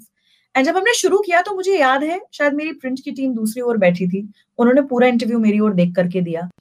अ, मुझसे बातचीत करते हुए दिया जो शायद पंद्रह मिनट का स्लॉट था। मैंने कुछ रेडियो के अपने फन सवाल एक डिफरेंट पैटर्न में जो जो जो रेडियो जिस जिस क्रिएटिव एंगल के लिए जाना जाता है उस तरीके के सवाल जब पूछने शुरू किए। तो इंटरव्यू तकरीबन एक घंटे के ऊपर चला जहाँ पंद्रह मिनट का स्लॉट था सलमान की ओर से। सो ऐसा तो ही। तो है different experiences I tell you various you know एक तरफ़ एक कड़वी याद शायद वो रिकॉर्डर चालू नहीं हुआ था ग्वालियर में गौतम गंभीर के आगे तो वहीं सलमान खान से एक घंटे का इंटरव्यू एंड जो पार्टिसिपेशन की मैं बात करती हूँ उस शहर में एक मैराथन हुई थी मुझे याद है वहाँ इक्कीस बाईस हज़ार लोग सुबह तड़के पाँच बजे से रेडी थे उस मैराथन के लिए। एंड आई रिमेम्बर वो वो जोश डिफरेंट है। वो जोश डिफरेंट है। वहीं वो जो वॉर्म है लिसनर्स की ओर से भोपाल में वो डिफरेंट है। हम इसलिए हाँ। कहते हैं कि हर शहर की एक तासीर होती है और वो तासीर उसके लोगों में झलकती है। Right right right right right बिल्कुल बिल्कुल बिल्कुल। और हर शहर का अपना एक मिजाज होता है हर हम्म। शहर की अपनी एक तासीर होती है। हर शहर का रिस्पॉन्ड करने का अपना तरीका भी अलग होता है। और इंदौर की एनर्जी बिल्कुल ठीक कहा तो वो वो शहर हर समय बड़ा एनर्जेटिक है। किसी भी पर एनर्जेटिक है तो इंदौर में तो you have played role of programming head हाँ मैंने एक समय ऐसा भी आया था कि मैं मल्टीपल रिस्पॉन्सिबिलिटी संभाल रही थी of of running a radio station on a creative front and अरे भयंकर। ज़िंदगी का मज़ा तो खट्टे में है। एब्सोल्युटली तो उस उसने वो एक personality you know totally change हुई है आई थिंक वहाँ पर। आप, आपको एक लीडरशिप प्रोफ़ाइल जब लीड करने के लिए मिलता है, एक आप टीम का हिस्सा होते हो और फिर आप एक टीम को लीड कर रहे होते हो दोनों रोल्स टोटली डिफरेंट हैं। तो वहाँ पर भी बहुत कुछ सीखने के लिए मिला। टीम अच्छी थी by God's grace and I had an opportunity कि एक इतनी एक्सपेरिमेंटल टीम थी कि जहाँ पर हमने बहुत सारे ऐसे क्रिएटिव थॉट्स हैं। जो शायद करने की इच्छा थी वो कहते हैं ना कीड़े होते हैं सारे निकाल लिए। वो वैसे ही है वो जो मुझे हाँ। मालूम है ना टीम में तो उस तो वो वो चीज़ हाँ वो वो चीज़ करने का बड़ा मौका मिला वहाँ पर। और एक समय ऐसा हो गया था कि मेरे लिए सुबह साढ़े छह बजे स्टूडियो आना मैं ब्रेकफास्ट शो होस्ट करती थी वहाँ पर। सात से ग्यारह used to be my show और मैं सुबह साढ़े छह बजे स्टूडियो आ रही हूँ और रात को ग्यारह बज जाता था बिकॉज़ आपके पास एडिशनल रिस्पॉन्सिबिलिटी और ऐसा नहीं है कि आपका दिन खत्म हो गया है या कुछ है। अब यहाँ से आपका दिन शुरू हुआ है शो के बाद। जहाँ मेरा शो खत्म होता था वो टेक्निकली एक हाफ़ डे हो जाता था बट लोगों की नज़र में मेरा दिन शुरू हुआ होता था। So. Then I decided to give up on the dual responsibility ने ऐसे ठीक है अभी मैं कोई एक चीज़ कर पाऊँगी यू नो तो मुझे याद है मैंने मैंने with with a very heavy heart August का वो हाँ। महीना था जहाँ मैंने बोला था कि ठीक है अभी अभी I take a break and that too at a peak of my career as an RJ जहाँ you know I was there at the All India you know association of international broadcasting A I B London के award में as R J of the year carrying all their college and you know appreciation all sort of things. And उसके बाद I decided कि नहीं यार चलो अभी मैं multiple चीज़ें नहीं कर सकती and I need to take a break. तो फिर एक रिस्पॉन्सिबिलिटी निभाई पीएच की तो वो एक अलग रोलर कोस्टर राइड थी तो बहुत कुछ करने का मौका वहाँ पर मिला। और it was one fun experience जहाँ पर आपको लोगों को डील करना है। हाँ। आपको अ, उसी क्रिएटिविटी के साथ आगे भी बढ़ना है। आपको सामंजस्य बिठा के चलना है। मैंने आई थिंक बहुत संयम सीखा उस दौर में। मैं वैसे एक एक समय था जब मैं बहुत इम्पल्सिव हुआ करती थी। आज जितना संयम थोड़ा थोड़ा जो आया है सीखा है तो आई थिंक आज हाँ आप, आपका एक रोल रिवर्सल होता है। आप एक टेबल के इस तरफ़ होते हो फिर आप एक टेबल के इस तरफ़ होते हो तो उसमें बहुत फ़र्क होता है। हमारी एक दीदी हैं वो कहती हैं हाँ। कि व्हेन जब आप एक लीडरशिप पोजीशन पर आ जाते हो ना जहाँ आपको लीडरशिप हाँ. का रोल प्ले करना पड़ता है तो आपको फिर केवल डॉक्टर अली की एडवाइस माननी पड़ती है। और डॉक्टर अली की एडवाइस है कि एक्सेप्ट लिसन एंड इंट्रोस्पेक्ट कुछ हम्म। कहो मत। हाँ। कुछ कहो मत। हाँ एक्चुअली वो वैसा ही है। तो वो वैसा ही है। एक्चुअली मतलब मुझे लगता है बड़ा क्या कहते हैं आमूल चूल परिवर्तन हिंदी में अगर मैं बोलूँ तो। दिनों बाद ये शब्द सुना मैंने। गजब का वो एक ट्रांसफॉर्मेशन आपको अपने अंदर लाना होता है। आप चाहें न चाहें वो आपको आना होता है। क्योंकि मुझे याद है कि जब आप चले गए थे आप अ, 2008 में चले गए थे? हाँ 2008 एक साल हमने और ग्वालियर में बिताया होगा। एंड 2009 हाँ। I was transfer to Indore और उसी जिम्मेदारियों के साथ में। तब एक तो ग्वालियर जैसे शहर से एकदम इंदौर जैसे शहर में जाना। हम्म, वो बड़ी बात है। हालाँकि बीच में बहुत उसका एक लंबा समय मैं मुंबई में भी रहा उस दौरान लेकिन फिर भी मैंने I choose to come at Indore hmm, Indore school के जमाने से मुझे ऐसा लगता था कि मुझे इंदौर जाना है जाना है रहना है वहाँ पर। हम सभी दोस्तों का एक वो हुआ करता था। और इंदौर जाकर के ये जो एक्सपीरियंस आपने कहा ना जिसको हम एक्चुअली वर्ड्स में बयान नहीं कर सकते। वो ट्रांजिशन जो है वो वो उनके लिए शब्द नहीं है। वो एक एक्सपीरियंस है आपकी लाइफ का। हाँ। वो शायद आप शब्दों में डालोगे तो उस एक्सपीरियंस की तौहीन होगी मेरी नज़र में।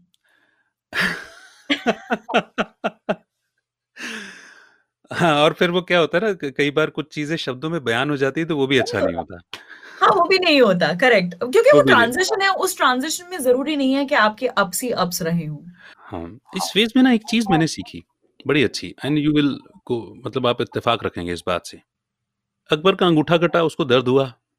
हम्म, बीरबल ने कहा कि भाई ये तो बहुत अच्छा हुआ। मतलब जो होता है अच्छे के लिए होता है आलमपना।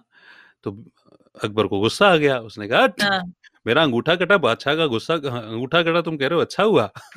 तो हाँ, उसको पंद्रह कोड़े की सजा देकर के जेल में भेज देता है और खुद एंटरटेनमेंट के लिए वो उधर निकलता है जंगल में। हाँ। फिर वहाँ उसके बाद की कहानी कबीले वाले हाँ। पकड़ लेते हैं। हाँ उसका तो अंगूठा भैया, कटा हुआ तुम देखते हो तो तुम उसकी तो बलि खंडित हो गए हो, अब तुम रहने दो तुम्हारी बलि नहीं दे पाएँगे हम। हाँ तो एक्चुअली ये जो फ़ेज़ होता है ट्रांजिशन का टीना मुझे लगा है कि वो अंगूठा कटने वाली पुज- सिचु- कि हमको दर्द हो रहा है तुम कह रहे हो अच्छे के लिए हुआ।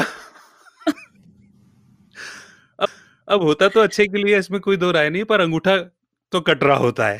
कट रहा होता है पता नहीं क्या क्या कट Exactly. रहा होता है अंगूठा की अंगूठे की Exactly. तो क्या ही बात कहें। ट्रू दैट ट्रू दैट वाह वाह वाह वाह वाह।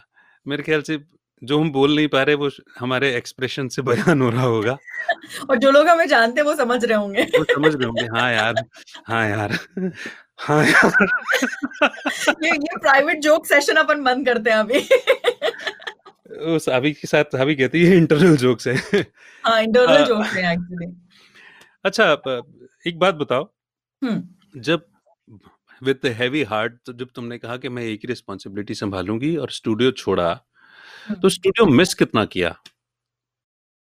स्टूडियो मिस कितना किया? मैं। अ, मेरा मेरे मेरा ना दो ट्रांजिशनल शिफ्ट रहे हैं। एक जब मैंने माइक छोड़ा और जब मैंने दोबारा पकड़ा। वो वो शायद एक्सपीरियंस मैंने किसी के साथ शेयर नहीं किया आज दिन तक। तो जब छोड़ा था ना तो कई बार ऐसा लगता था कि यार कभी कभी होता है ना कि आप जब गाइड कर रहे होते हो टीम में लोगों को या कुछ कर रहे हो तो अपनी एक्सपीरियंस तो आपको लगता है यार हटो दूर मैं ही कर लू ये। हाँ। है ना? एक वो वो जोन में आप होते हो।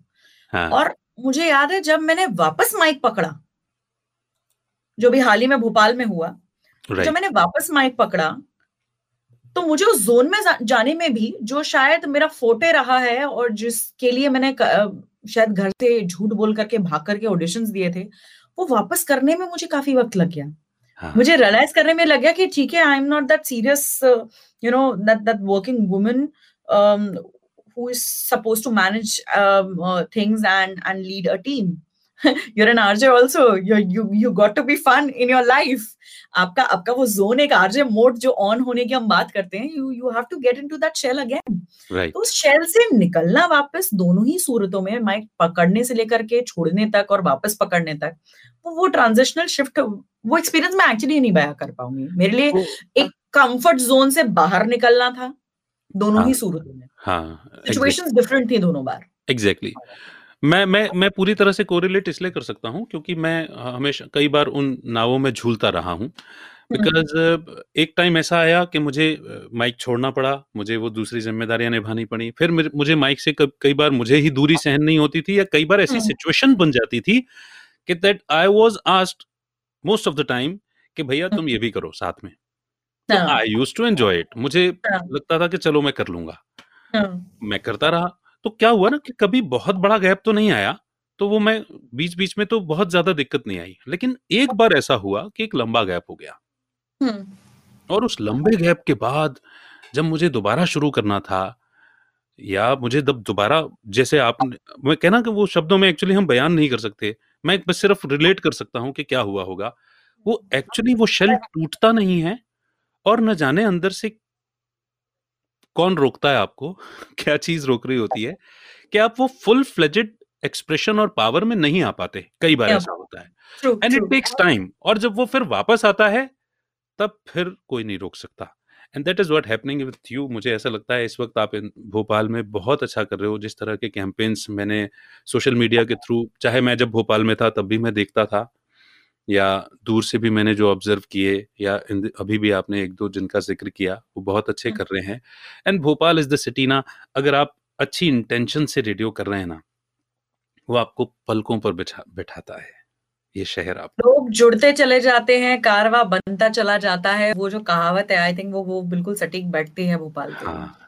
So, मतलब मैंने तो मैंने एक्सपीरियंस किया है उस शहर में रह करके कि अगर आपकी इंटेंशंस प्योर हैं and what we are we are reflecting on our in our radio वो जो हम कर रहे हैं तो ये शहर आपको पलकों पर बैठाता है हाथों हाथ लेता है। अ, मतलब गजब ही है। उस वही है ना कि ब्लिस वाली फीलिंग है आप कैसे आप उसको वर्ड्स में एक्सप्लेन करेंगे? नहीं डाल सकते आप। कितने सारे मूवमेंट्स आए मुझे लगता है हमारे कन्वर्सेशन के दौरान। कई सारे ऐसी चीज़ें आई जिन्हें कई बार हम शब्दों में बयान नहीं कर पाते। This is good this is good अभी मज़ा आ रहा है फुल फ्लेजेड गाड़ी चल रही है। अरे एक नंबर वाला कार्यक्रम है। सिंपल सिंपल बोलूँ तो। I I am enjoying what I am doing right now you have always enjoyed what I've ever you enjoyed. हाँ I मुझे ऐसा have लगता है- always enjoyed whether it is a leadership profile और क्योंकि मैंने कभी भी किसी का डिसीज़न अपने ऊपर थोपा नहीं। हाँ।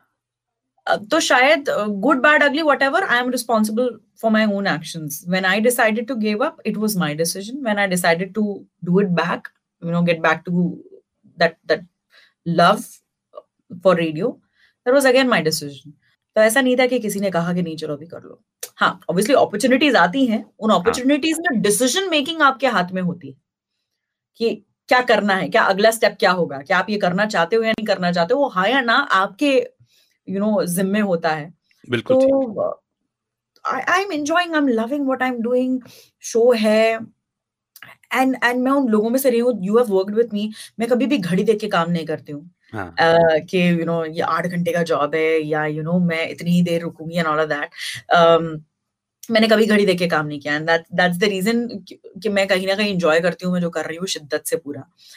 और मैं हमेशा कहती हूँ कि यू नो हम हम रेडियो जॉकीज या रादर जो रेडियो वाले लोग होते हैं ना specially RJs we are being paid to have fun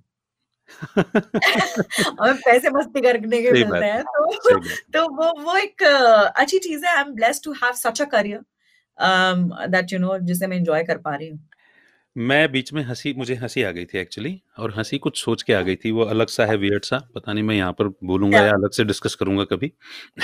अब बातों हाँ। बातों में निकलेगा नेचुरली तो बोलूँगा या मुझे मौका लगा तो मैं बोलूँगा। रुको तो मुझे बोलने दो ना I know very well that you are paid to have fun मुझे मस्ती करने के लिए हमको पैसा मिलता है और उसमें हम घड़ी नहीं देखते।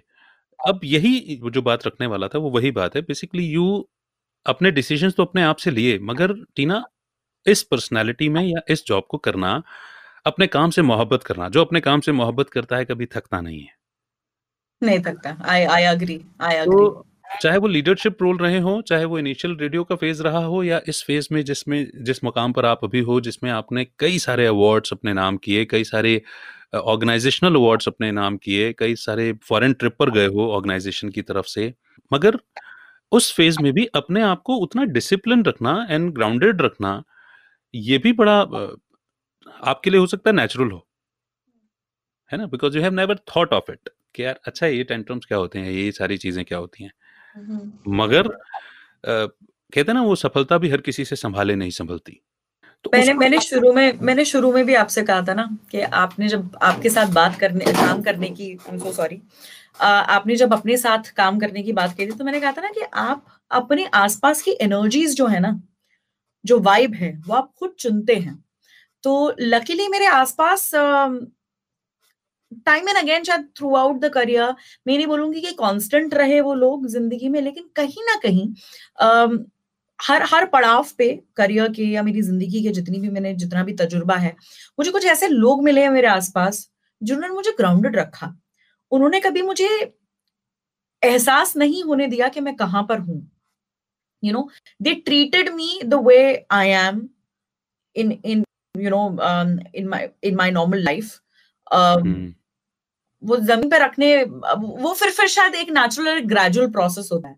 Lot of people I have lot of you know people to name and give credit for it हमेशा लोग कहते हैं कि यू नो मेरी मेरी you know there is there is one person behind my success मुझे ऐसा लगता है आप जर्नी में जिन जिन लोगों से मिलते हैं good bad ugly whatever कोई अगर आपके अगेंस्ट नेगेटिव भी होता है तो आपको कहीं ना कहीं उनसे कुछ ना कुछ लर्निंग मिलती है लाइफ में।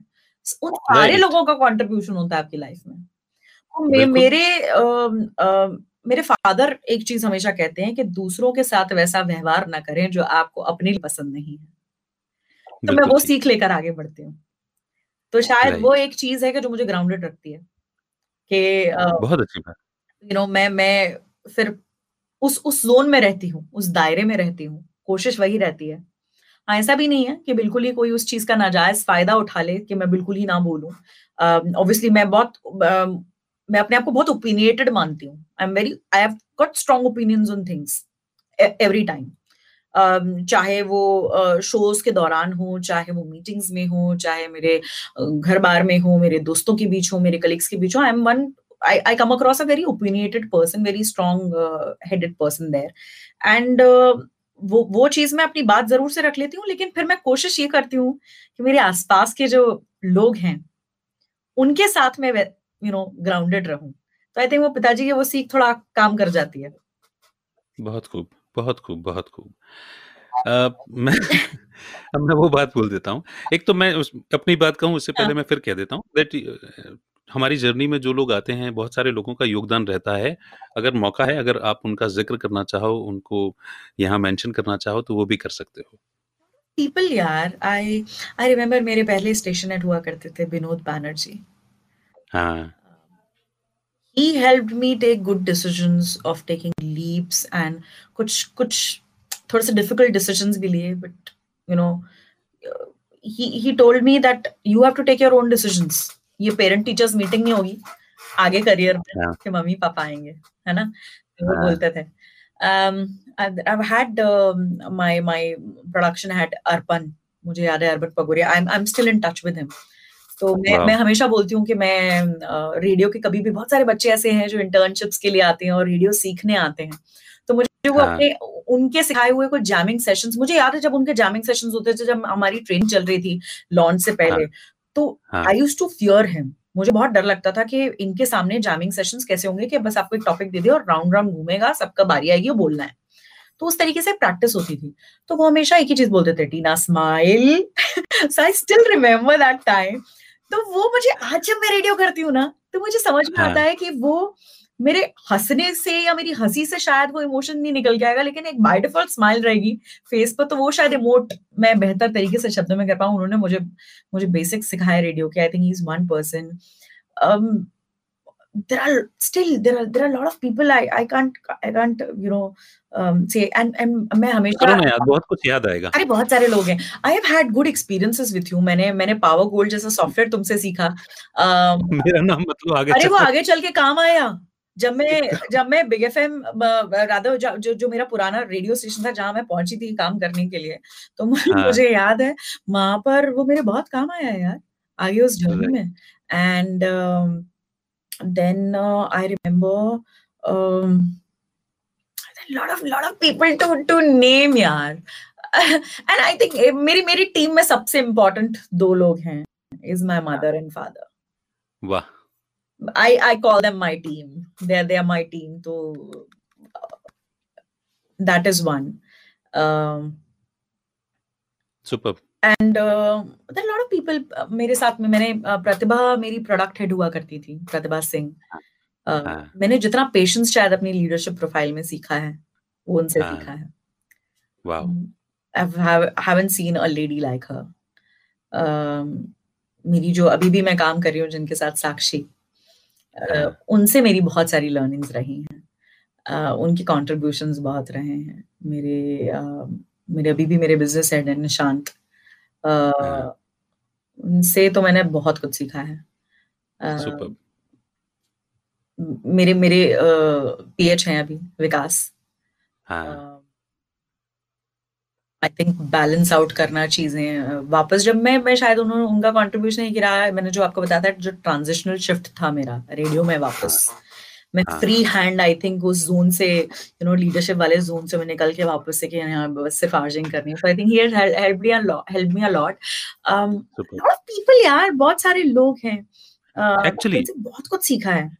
बहुत कुछ मैं मैं मैं बिल्कुल रिलेट कर पा रहा हूँ। मैं वही वही वही मुझे लगता है कि आपके इनिशियल फ़ेज़ से लेकर के आपके आज तक जब जब जिस जर्नी में हम हैं मैं बहुत सारे नाम शायद मिस कर रहे होंगे अमित बट मे बी शायद ये ये कुछ top of the mind recall नाम है मेरे मेरे जहन हाँ। में जिनसे जिनसे बहुत कुछ सीखा बट मैं हमेशा एक चीज़ बोलती हूँ जो मैंने अभी थोड़ी देर पहले भी बोली थी कि मेरी टीम में सबसे इम्पोर्टेंट मेरी फैमिली है। If they are not there you know no doubt वहाँ से तो क्या होता है? वहाँ से उन मतलब पेरेंट्स से तो क्या होता है? आपको अनवरत सप्लाई चलती है। हाँ हाँ जैसे अनकंडीशनल है ना? वहाँ से तो चलती रहती है सप्लाई और क्योंकि बहुत बड़ा फ़र्क पड़ जाता है उनके थॉट्स हमारे लिए वो हीरोज हैं. They are always heroes always और उनका एक थॉट जो है वो इतना ज़बरदस्त क्लिक करता है कि उनका क्लिक किया हुआ थॉट जब हम अपने प्रोफेशन में अपनी फ़ील्ड में जब हम अप्लाई करते हैं तो वो हज़ारों लाखों लोगों के साथ कनेक्ट बैठ जाता है एंड देन वी रियलाइज़ कि यार कितनी कमाल की बात करते हैं मेरे मम्मी पापा। रेडियो किस्सा कोई है? ठीक है? मैंने कभी रियलाइज़ नहीं किया है शायद मैं बहुत सालों के बाद अब जब मैं आपने ये चीज़ बोली तो मुझे रियलाइज़ हो रही है। शायद मेरी मम्मी से जब मैं अब बात करती हूँ सो ऑब्वियसली हाँ। आप एक उम्र के पड़ाव पे जाते हो तो आपको बच्चों के साथ एक आप अलग लेवल पे आप कनेक्ट करते हो तो मेरी मदर से अब जब मेरी बात होती है तो वो मान लो कोई एक छोटा सा किस्सा होगा वो उसका इतना बढ़िया बिल्डअप देती है मुझे। और मैं सोचती हूँ अच्छा ठीक है असल मुद्दा कब आएगा? असल मुद्दा कब आएगा और मैं कनेक्टेड रहती हूँ मैं हुक्ड रहती हूँ उनकी कॉन्वर्जेशन Right. बोलती हूँ, मम्मी Right. है मैं बोलती यार फिर तुम ध्यान से सुनती नहीं तो वो कहीं ना कहीं एक नेचुरल इंस्टिंक्ट जो है चीज़ें चीज़ों को यू नो एक बेहतर तरीके से पेश करने का तो आई थिंक वो जीन्स में है हाँ वो यही होता है कि कहीं ना कहीं इनसे अ, इनसे या जिनको हमने बहुत अच्छा ऑब्ज़र्व किया है वो धीरे धीरे कहीं ना कहीं हमारी लाइफ में जैसे मेरे लाइफ में मैं अनडाउटेबली बोलता हूँ कि मेरे पेरेंट्स का बहुत बड़ा इम्पैक्ट है और मैं कहीं ना कहीं उन्हीं को रिफ्लेक्ट करता रहता हूँ। फिर टाइम टू टाइम जो टीचर्स आए हमारी लाइफ में मेंटर्स आए वो जिन जिनको हम मतलब जो दिल पे लग जाते हैं ना जो दिल को लग जाते हैं बेसिकली दिल पे लग जाते हैं मतलब गलत तरीके से नहीं दिल रूह को छू जाते हैं जो आत्मा को आपके अंदर तक आप- टच कर जाते हैं करेक्ट होता है बेसिकली उनके साथ। हाँ तो वो उनके साथ में आप उनको ऑब्ज़र्व एब्जॉर्ब करते हो, उनको ऑब्ज़र्व तो है ही, उनको एब्जॉर्ब भी करते हो आप और उनका फिर रिफ्लेक्शन धीरे धीरे देते हो। And I I truly feel कि एक अकेला व्यक्ति कभी भी वो अपने यहाँ कहावत चलती है ना, अकेला चना भार नहीं भून सकता। तो एक्चुअली नहीं भून सकता, वो बहुत सारे लोगों का कंट्रीब्यूशन होता है और टाइम टू टाइम न जाने कहाँ से अपेयर हो जाते हैं लोग लाइफ में।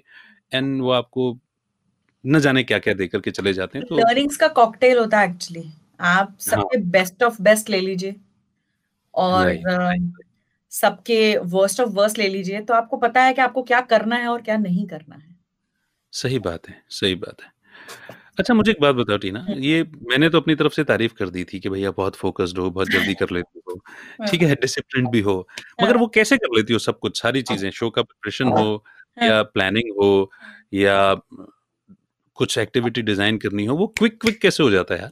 मेरे लिए मोटिवेशन पता है सबसे बड़ा मोटिवेशन है कि मेरी मेरी मेरे थॉट को अगर कोई अप्रिशिएट कर रहा है। हम्म। तो जहाँ जहाँ बहुत सुंदर बात कही है। हाँ मुझे मुझे लगता है कि अगर मेरे थॉट को कोई अप्रिशिएट कर रहा है तो वो मेरे लिए मोटिवेशन है। और फिर वो मुझे लगता है कि मैं कितना बेस्ट ऑफ़ बेस्ट तरीके से रख सकती हूँ। और मैंने समय के साथ एक चीज़ डेवलप करी। मैं हमेशा कभी भी यू you नो know, मौका मिलता है टीम के साथ बैठने का या जो बच्चे aspiring you know radio candidates हैं जो इंटर्नशिप के लिए बच्चे आते हैं I always tell them that we we sell seconds in radio वक्त की कीमत आपको पता होनी चाहिए अगर आप रेडियो कर रहे हैं। हम सेकंड्स में डील करते हैं। हाँ. हमें हमें बोलने के लिए भी रेडियो पर साठ सेकंड या नब्बे सेकंड मिलते हैं। हमारे यहाँ जो एडवर्टीजमेंट्स आप सुनते हो वो भी सेकंड्स में रहते हैं हम गानों की जो काउंटिंग रखते हैं वो भी सेकंड्स में करते हैं तो वक्त की कीमत आपको पता होनी चाहिए तो वो कहीं ना कहीं धीरे धीरे डेवलप हुई राइट right. और और उसका मोटिवेशन मुझे वो मेरे थॉट के अप्रिसिएशन से आता है कि यार ठीक है मेरे मेरे मेरे दिमाग में कोई थॉट है या मान लो अगर छोटी सी कोई रिपोर्ट है या मैं हाँ. मुझे मुझे कोई प्रोजेक्ट दिया गया है या या मुझे कुछ प्रेजेंटेशन देना है कोई भी ऑफ़िस से रिलेटेड कोई भी काम है तो मेरे लिए वो, मेरा थॉट प्रोसेस कि हाँ टीना ने ये इस तरीके से ये ये भी रियली अप्रिशिएट उसमें हो सकता है कमी पेशी होगी, जो मुझे ऑब्वियसली लर्निंग्स के साथ मैं आगे बढ़ाऊँगी ज़रूर, लेकिन मैं उस लालच में, मेरे थॉट के अप्रिसिएशन के लालच में, वो वो कहीं ना कहीं मुझे मोटिवेटेड रखता है। और लालच है, लालच तो है। और वो मैं मैं, वो मैं सीना ठोक के बोलती हूँ, वो उस चीज़ का लालच है, और कहीं ना कहीं जो मैंने वक्त की बात कही कि रेडियो में वक्त की कदर तो वो इनकलकेट कर लिया है। कि अगर कोई डेडलाइंस हैं तो फिर वो किसी वजह से डेडलाइंस हैं। तो you have to respect that तो दोनों चीज़ों का समागम जो है वो शायद मुझे जो आपने दो खूबसूरत शब्द बोल दिए कि फोकस्ड अप्रोच तो वो दोनों चीज़ों का यू नो संगम है। मैं उसको पता है अपनी बोलचाल की भाषा में कहता हूँ घोड़े का चश्मा लगा के काम करना। नहीं घोड़े का चश्मा लगा के तो नहीं काम करती हूँ थोड़ा बहुत इधर उधर नज़र जाती है मेरी। बट बट हाँ मेरे मेरे लिए मुझे मेरे लिए शायद वही चीज़ अच्छी है काफ़ी है जहाँ जहाँ कोई बोल दे कि हाँ हम कनेक्ट कर रहे हैं तुमसे। ये इतनी खूबसूरत बात है ना टीना ये इतनी खूबसूरत बात है यू वोंट बिलीव कि एक काम करने वाले शख्स को ना यही मैंने इस पर एक वीडियो बना करके रखा हुआ है छोटा सा तीन चार पाँच मिनट का। मैंने उसे अभी अपलोड आज शायद करने वाला था मैं पर मैं नहीं कर सका व्यस्तता के चलते मैंने एक छोटा सा वीडियो बना करके रखा है मैं यहाँ पर आपके साथ शेयर करता हूँ वो थॉट बेसिकली हम सबने वो कहानी सुनी है कि वो एक व्यक्ति ने किसी से तीन मजदूर काम कर रहे थे एक एक करके पूछा भाई क्या कर रहे हो? तो उसने कहा देखते नहीं क्या ईटे ढो रहा हूँ। दूसरे से पूछा भाई क्या कर रहे हो? उसने कहा भाई रोजी रोटी कमा रहा हूँ। और तीसरे ने कहा साहब मैं खूबसूरत बिल्डिंग का निर्माण कर रहा हूँ। तो कहानी ना यहीं पर रुक जाती है कि मतलब अब अब हमको ये समझाया जाता है कि ऐसी थॉट प्रोसेस होनी चाहिए कि खूबसूरत भवन का निर्माण करो। मतलब ये हाई लेवल ऑफ़ थिंकिंग होनी चाहिए। मेरा समझना ये है कि जब हम साथ में काम करते हैं चाहे वो कलीग्स हों चाहे वो सीनियर्स और मतलब हम सबॉर्डिनेट्स हों। मेरा समझना ये कि जब एक व्यक्ति काम कर रहा हो तो ज़रूरी नहीं कि उसकी थॉट प्रोसेस वहाँ तक चली जाए। वो तो कई बार आपसे एक्सपेक्ट कर रहा होता है कि मैं जो कर रहा हूँ उसमें आप बोलो तो सही कि मेरा ये काम जो है वो खूबसूरत बिल्डिंग का निर्माण का काम है। हम्म। अगर एक छोटा सा पुर्जा भी है तो उससे बहुत शानदार कार में लगने वाला है। अगर ये पुर्जा नहीं रहा तो वो कार नहीं चलेगी। नहीं चलेगी। इनसिक्योर हो जाएगी कार। तो कई बार ताली एक हाथ से नहीं बजती ना। मतलब देर इज़ जो आपने बात कही कि आप आपके थॉट को कोई अप्रिशिएट कर दे एंड यू गेट चार्ज और आपके अंदर और एनर्जी आ जाती है और बेहतर तरीके से अप्रिसिएशन नहीं है अमित आई थिंक उसमें कोई वैल्यू ऐड भी हो जाए ना। इट्स रिकॉग्निशन है ना। हाँ मत इट्स इट्स अगर लाइक अगर कोई से एक्नॉलेज भी कर दे कि हाँ ये ठीक है इसमें कुछ है और इसमें इसमें शायद ये चीज़ें डाल करके और बेहतर हो सकता है वो भी आई थिंक एक मोटिवेशन है फिर। कि यार कुछ तो है कि इसमें अगर थोड़ी थोड़ा सा मसाला और डालेंगे तो कुछ बड़ा हो सकता है। एग्जैक्टली exactly, वो तो देखिए डिस्कशन पर चीज़ें हो ही जाती हैं। हाँ। और इसी तरह से भी कोई प्रोडक्ट पकता ही है। कोई भी प्लान कोई भी चीज़ हो वो उसी तरह से डिज़ाइन होती है इसमें कोई दो राय नहीं है। But at the same time मुझे ऐसा लगता है कि ताली एक हाथ से नहीं बजती। ताली दोनों हाथों से बजती है।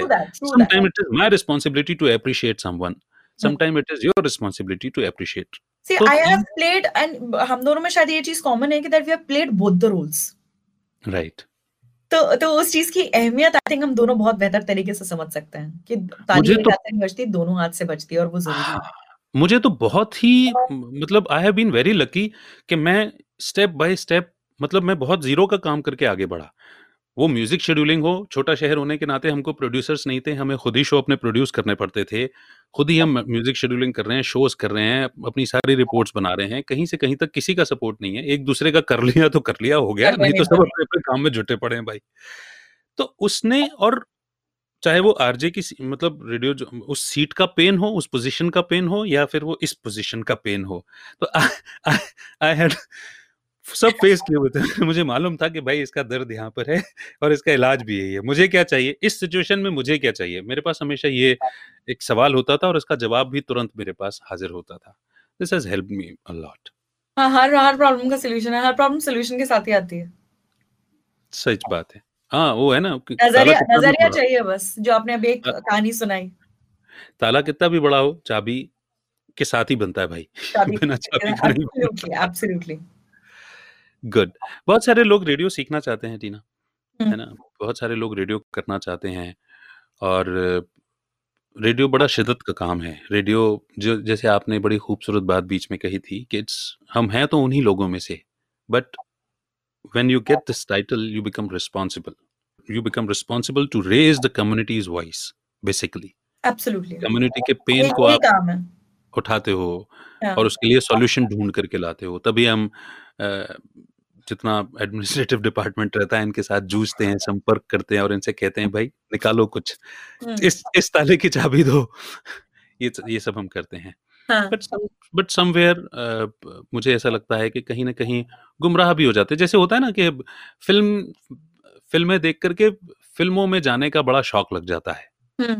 है ना? लेकिन फ़िल्मों में काम करना इतना आसान नहीं होता। आसान नहीं है। सिमिलरली रेडियो में काम करना तो और भी आसान नहीं होता। कितने सारे रेडियो जॉकीज जो रेडियो छोड़ छोड़ कर टीवी में चले गए वो ये बोल के अरे रेडियो बहुत टाइम कंज्यूमिंग है यार। हम्म। ऐसा बोल बोल करके टीवी और फ़िल्मों में चले गए बोल। बहुत से वापस भी आए रेडियो हाँ, करने के लिए बहुत सारे वापस भी आए। रेडियो तो प्यार ही है- इतना बड़ा है। तो what would you like to mention क्योंकि बहुत सारी बातें तो हमने डिस्कस कर ली हैं पर फिर भी वो एक फोकस्ड अप्रोच वो घोड़े का चश्मा क्या हो सकता है जिसको देख कर घोड़े का चश्मा। यार I don't know I mean like there are lot of you know students there are lot of kids I interview I I still interview बहुत सारे बच्चे आते हैं कि हमें रेडियो करना है हमें हमें हमें आरजे बनना है। हाँ। मुझे ऐसा लगता है सब रेडियो को हिट एंड ट्रायल की तरह लेते हैं कि अच्छा अच्छा ठीक है it's a stepping stone to get into TV industry but I think लोग ये नहीं समझ पाते कि ये अपने आप में एक ऐसा मीडियम है स्ट्रॉन्ग मीडियम जहाँ आपने अगर एक मुकाम हासिल कर लिया तो वो अपने आप में एक बहुत बड़ी चीज़ है। और अ, मैं एक ही चीज़ कहना चाहती हूँ जितने भी एस्पायरिंग लोग हैं अगर देख रहे हैं सुन रहे हैं इस वक्त अगर आप शिद्दत से उन सारी चीज़ों को यू you नो know, उस उस पावर को रेडियो के महसूस करते हैं स्ट्रांगली इनसाइड तभी रेडियो कीजिएगा।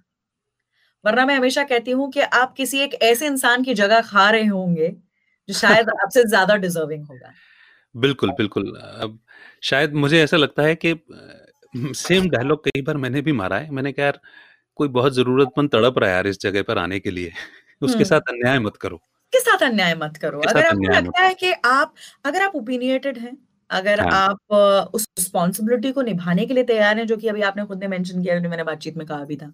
क्यों ना आपके पास में एक रिस्पॉन्सिबिलिटी होती है to to become voice of society which in itself is very powerful radio radio का ये पावर है और वो पावर आई थिंक हम सब लोगों ने लॉकडाउन में देखा है।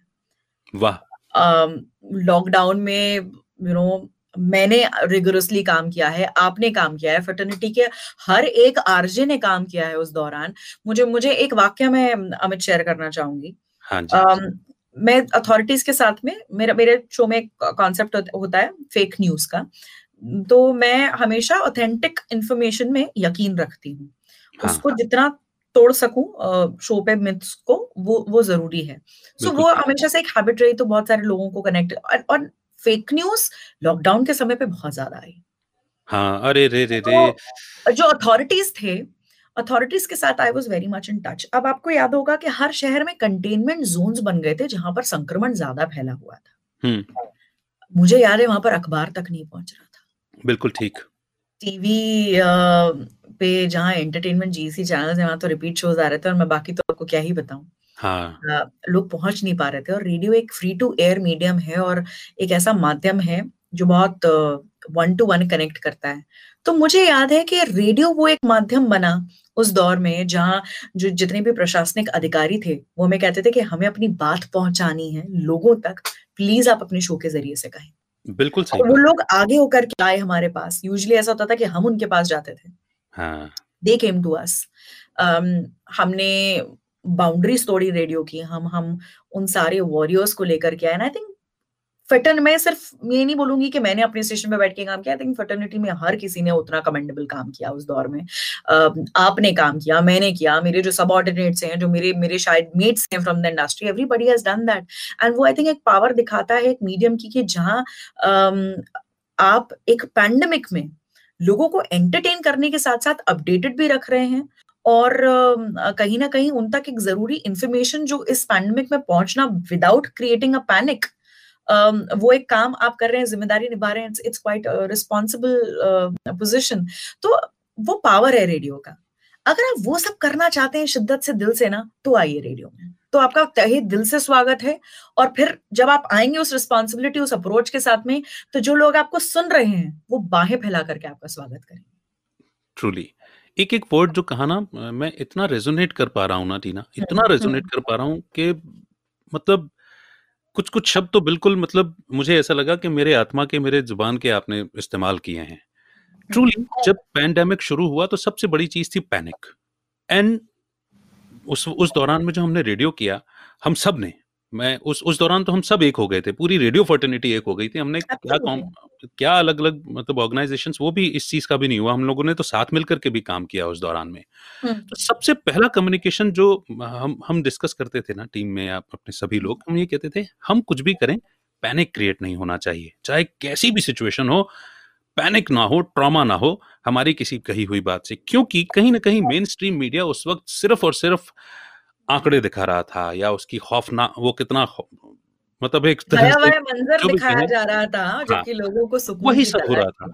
तो मैंने कहा radio is the positive medium हम अपनी तरफ़ से जितनी पॉजिटिविटी कर सकते हैं करें। And you you won't believe उस वक्त हमने क्या किया? शायद आपने भी किया हो क्योंकि हम सब अपने अपने कामों में मस्त थे। मैंने कहा यार सुबह का तुम्हारा शो जो है ना वो एक बार चल के खत्म हो जाएगा।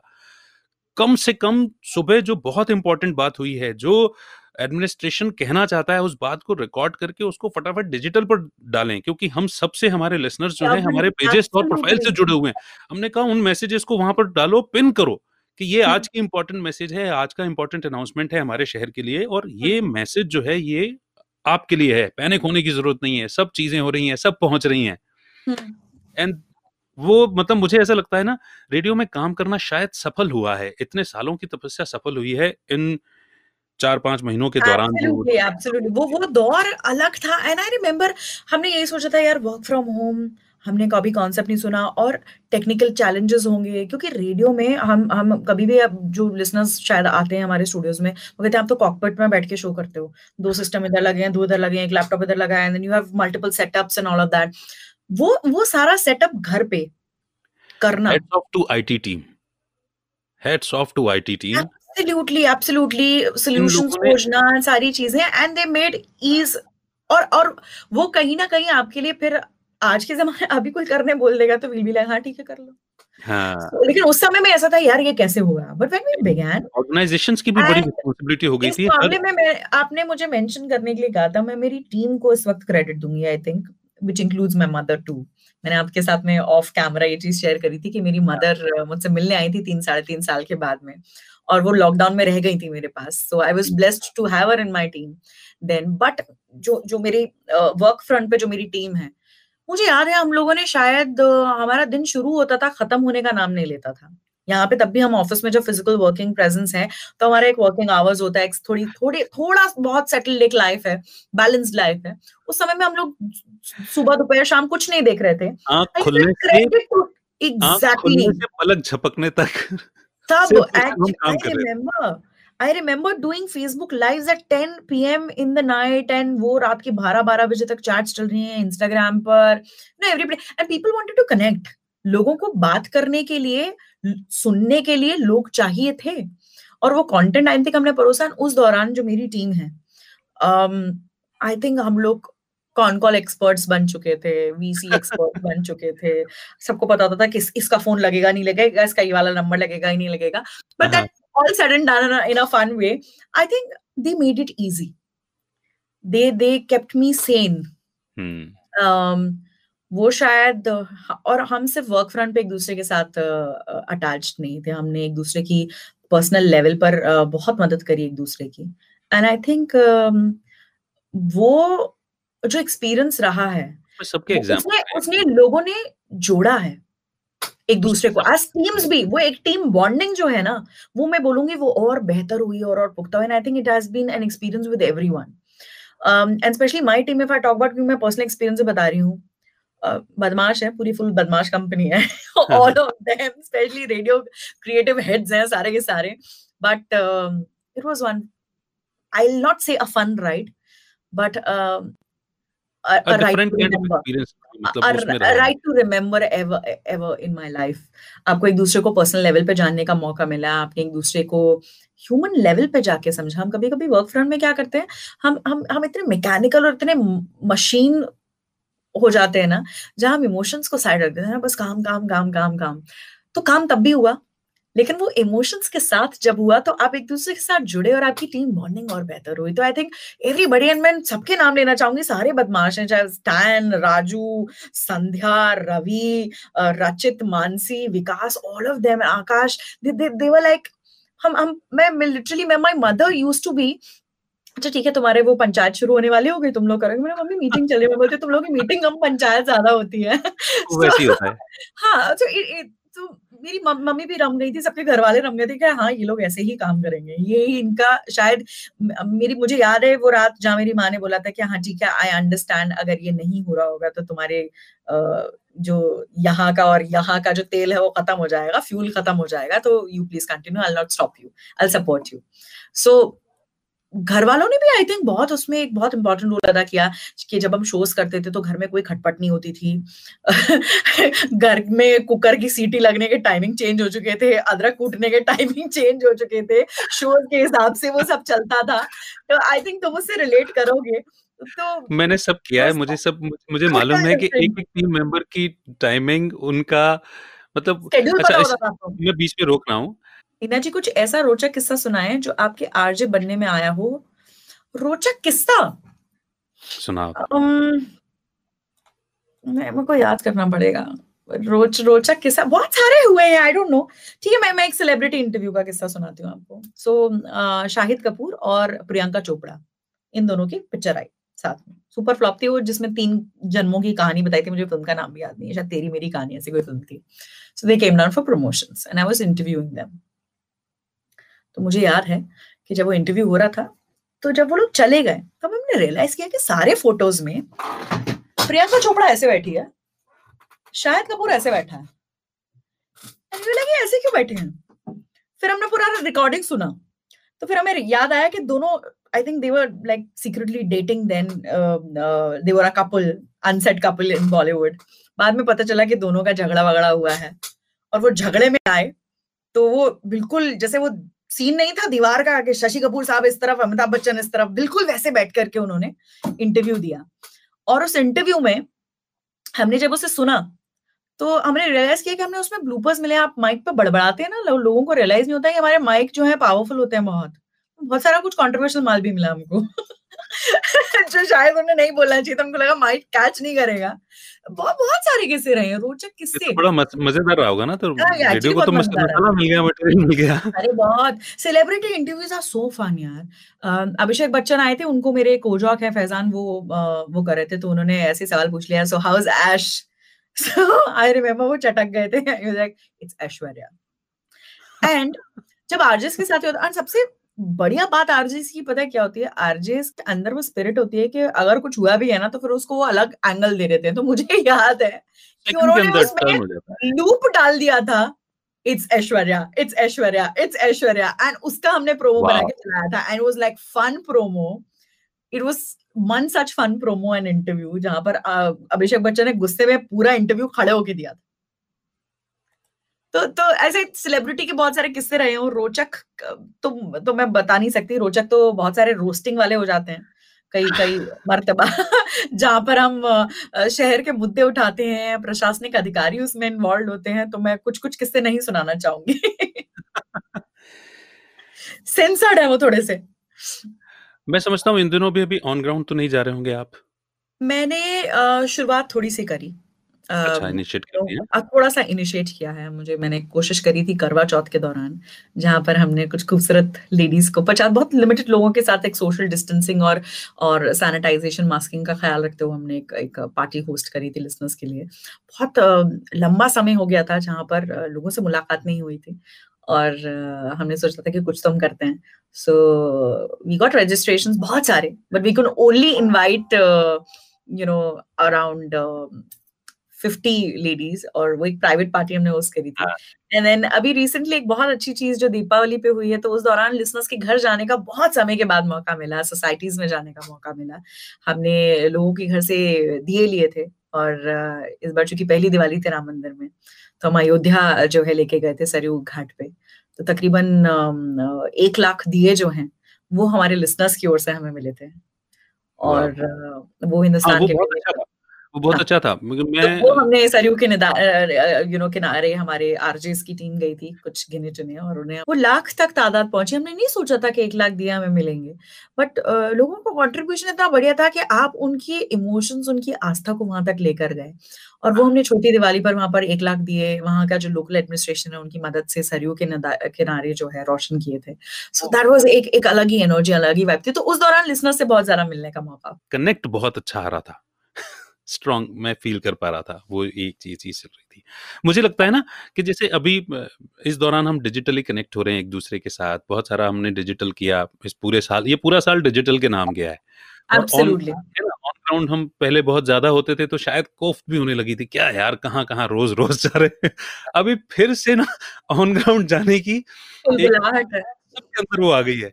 अब अब जब ऑन ग्राउंड होगा ना तो बहुत शानदार नई ज़ील और नई एनर्जी के साथ में होगा। आपको शानदार ही मुझे मुझे याद है मैंने एक मास्क रियलिटी चेक किया था। अभी मैं मास्क को लेकर के कैंपेन कर रही हूँ हाँ, न्यू मार्केट वाला वीडियो देखा मैंने। बड़ा मस्त है। मैं न्यू मार्केट गई थी।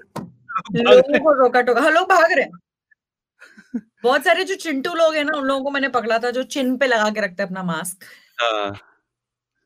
तो वो एक रियलिटी चेक किया था, तो तब उस दौरान और थोड़ा करीब से हालाँकि मैं एहतियात बरत रही हूँ, ऑब्वियसली जब हम जा रहे हैं अभी कोविड के समय में तो ऑब्वियसली कुछ कुछ रूल्स रेगुलेशंस डिफरेंट हैं कंडक्ट करने के। खुद से एक डिसिप्लिन मेंटेन किया हुआ है कि यू नो सोशल डिस्टेंसिंग और मास्क का सैनिटाइज़ेशन का प्रॉपर ख़्याल रख रहे हैं, ताकि कहीं ऐसा ना हो कि खुद प्रसाद लेकर के आ जाएँ। हाँ, तो वो वो ज़रूरी है।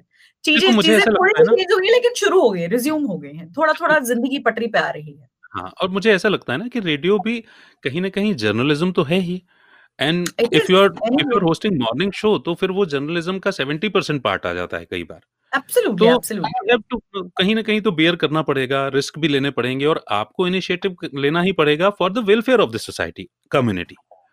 तो वो आपको जाना ही पड़ेगा, उसमें तो कोई दो राय नहीं है। लेकिन अभी डिजिटल में जैसे ब्रॉडकास्ट से पॉडकास्ट की ओर जैसे टर्न हो रहा है, उसके बारे में क्या सोचती हो? पॉडकास्ट की ओर तो टर्न हो रहा है डिजिटल लेकिन उसमें it is it is future I think लोगों को किससे कहानियाँ सुनना और रेडियो का जो एलिमेंट है आई थिंक वही खूबसूरती है कि बहुत सारे पॉडकास्ट शोज़ हमें रेडियो पर सुनने के लिए मिल रहे हैं। राइट मुझे याद है कि हमने शुरुआत पैंडमिक से पहले ही कर दी थी माई एफ़ हाँ, पर हाँ, जहाँ पर हमने रामायण लेकर के हम आए थे और रामायण के जो कैरेक्टर्स थे सारे हाँ, हाँ, वो सब बॉलीवुड सेलिब्रिटीज थे। शिल्पा। शेट्टी से लेकर के नाना पाटेकर साहब you know you know Prakash Raj ये ये सारे कैरेक्टर्स रहे हैं। और इनकी आवाज़ में इनकी बुलंद आवाज़ में जब आप उन उन, नरेशंस को सुनते हैं तो एक अलग पर्सपेक्टिव मिलता है। जो हमने शायद स्कूली किताबों में पढ़ा होगा रामायण और जो हमने सुना किस्सा किस्से कहानियों में और टीवी पे देखा तो अलग अलग पर्सपेक्टिव था। अम, और वैसे ही हमने माफिया स्टोरीज भी करी थी जहाँ पे जो पुराने आपने केसेस सुने होंगे। यू नो जो गैंगस्टर स्टोरीज हैं 90s की या 80s की उनको लेकर आना और उसका एक वो कहते हैं ना नाट्य रूपांतरण करना। साउंड हैज़ दिस मैजिक आवाज़ में जो दम है ना वो किसी और चीज़ में नहीं है। साउंड में जो मैजिक है ना वो किसी और चीज़ में नहीं है। आप सोचिए अगर फ़िल्में आप देख रहे हैं उसमें साउंड निकाल दें तो क्या आप फ़िल्मों से रिलेट करेंगे? हम्म, आप नहीं करेंगे। आप जो वीडियोस देखते हैं अपनी इन्हीं सोशल मीडिया हैंडल्स पर अगर उसमें से साउंड निकाल दें तो शायद कुछ हद तक कुछ कुछ चीज़ें हैं टॉम एंड जेरी टाइप की चीज़ें भी जो है वो शायद बिना डायलॉग्स के हो सकती हैं लेकिन बिना साउंड के नहीं हो सकती। सही बात है। तो तो साउंड में वो मैजिक है और साउंड आपको कहीं ना कहीं अम, जो ऑडियो है वो आपको एक जोन में ले जाता है। और पॉडकास्ट एक ऐसा फॉर्मेट है अगर आपने उसको सही तरीके से परोस दिया लोगों को हाँ। तो उसके साथ मैजिक होता है। सही और बात। वो मैजिक इस इस दौर में इस बीच में हमने एक्सपेरिमेंट करने की कोशिश करी।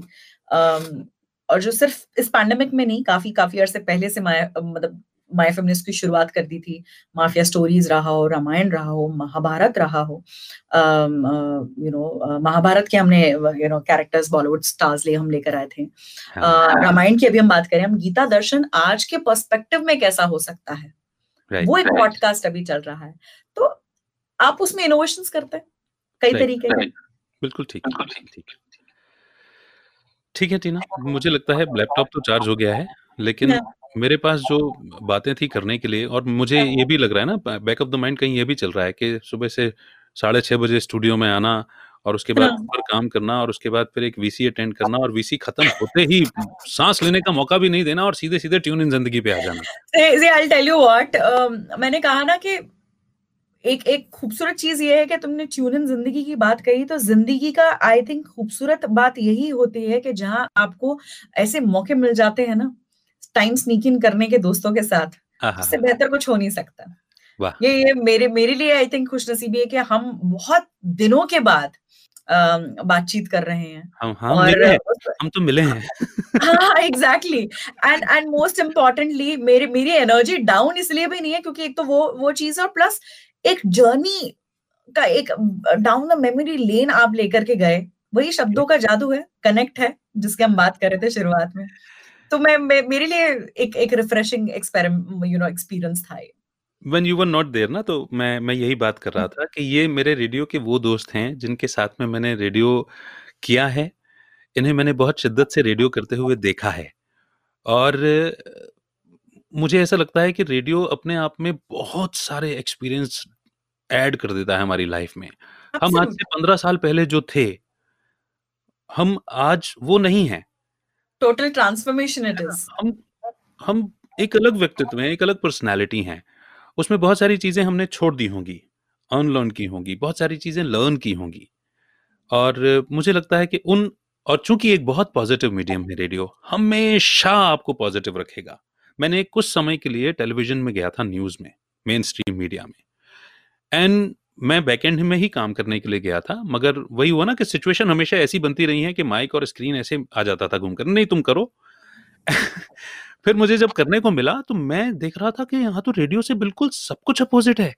मैं जिन टॉपिक्स को रेडियो पर अवॉइड करता आया हूँ जीवन में वही टॉपिक्स रेडियो मतलब टेलीविज़न पर ला- लाए जाते हैं न्यूज़ में। मैंने कहा ये तो क्या है? म- मैं- फिर मैंने फैसला किया कि मैं नहीं कर पाऊँगा। आई आस्ट देम कि मुझे नहीं करना है। उन्होंने फिर वो थोड़ी सी उस उन, उस दौरान इलेक्शन चल रहे थे तो उन्होंने कहा कि एक काम करो बस इलेक्शन करवा के चले जाओ इतना साथ दे दो इसके बाद हम भले ही तुम चले जाना। मैंने बिल्कुल मैंने कहा ठीक है बीच में आपको धोखा नहीं देंगे।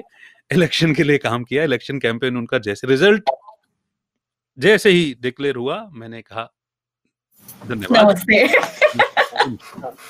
And and then I came back to Bhopal फिर मैं भोपाल आया और फिर तो मतलब एक तो न्यूज़ झेल कर आ रहा था उसके बाद से फिर भोपाल जैसे शहर में आया और फिर जो मुझे रेडियो करने का मौका मिला।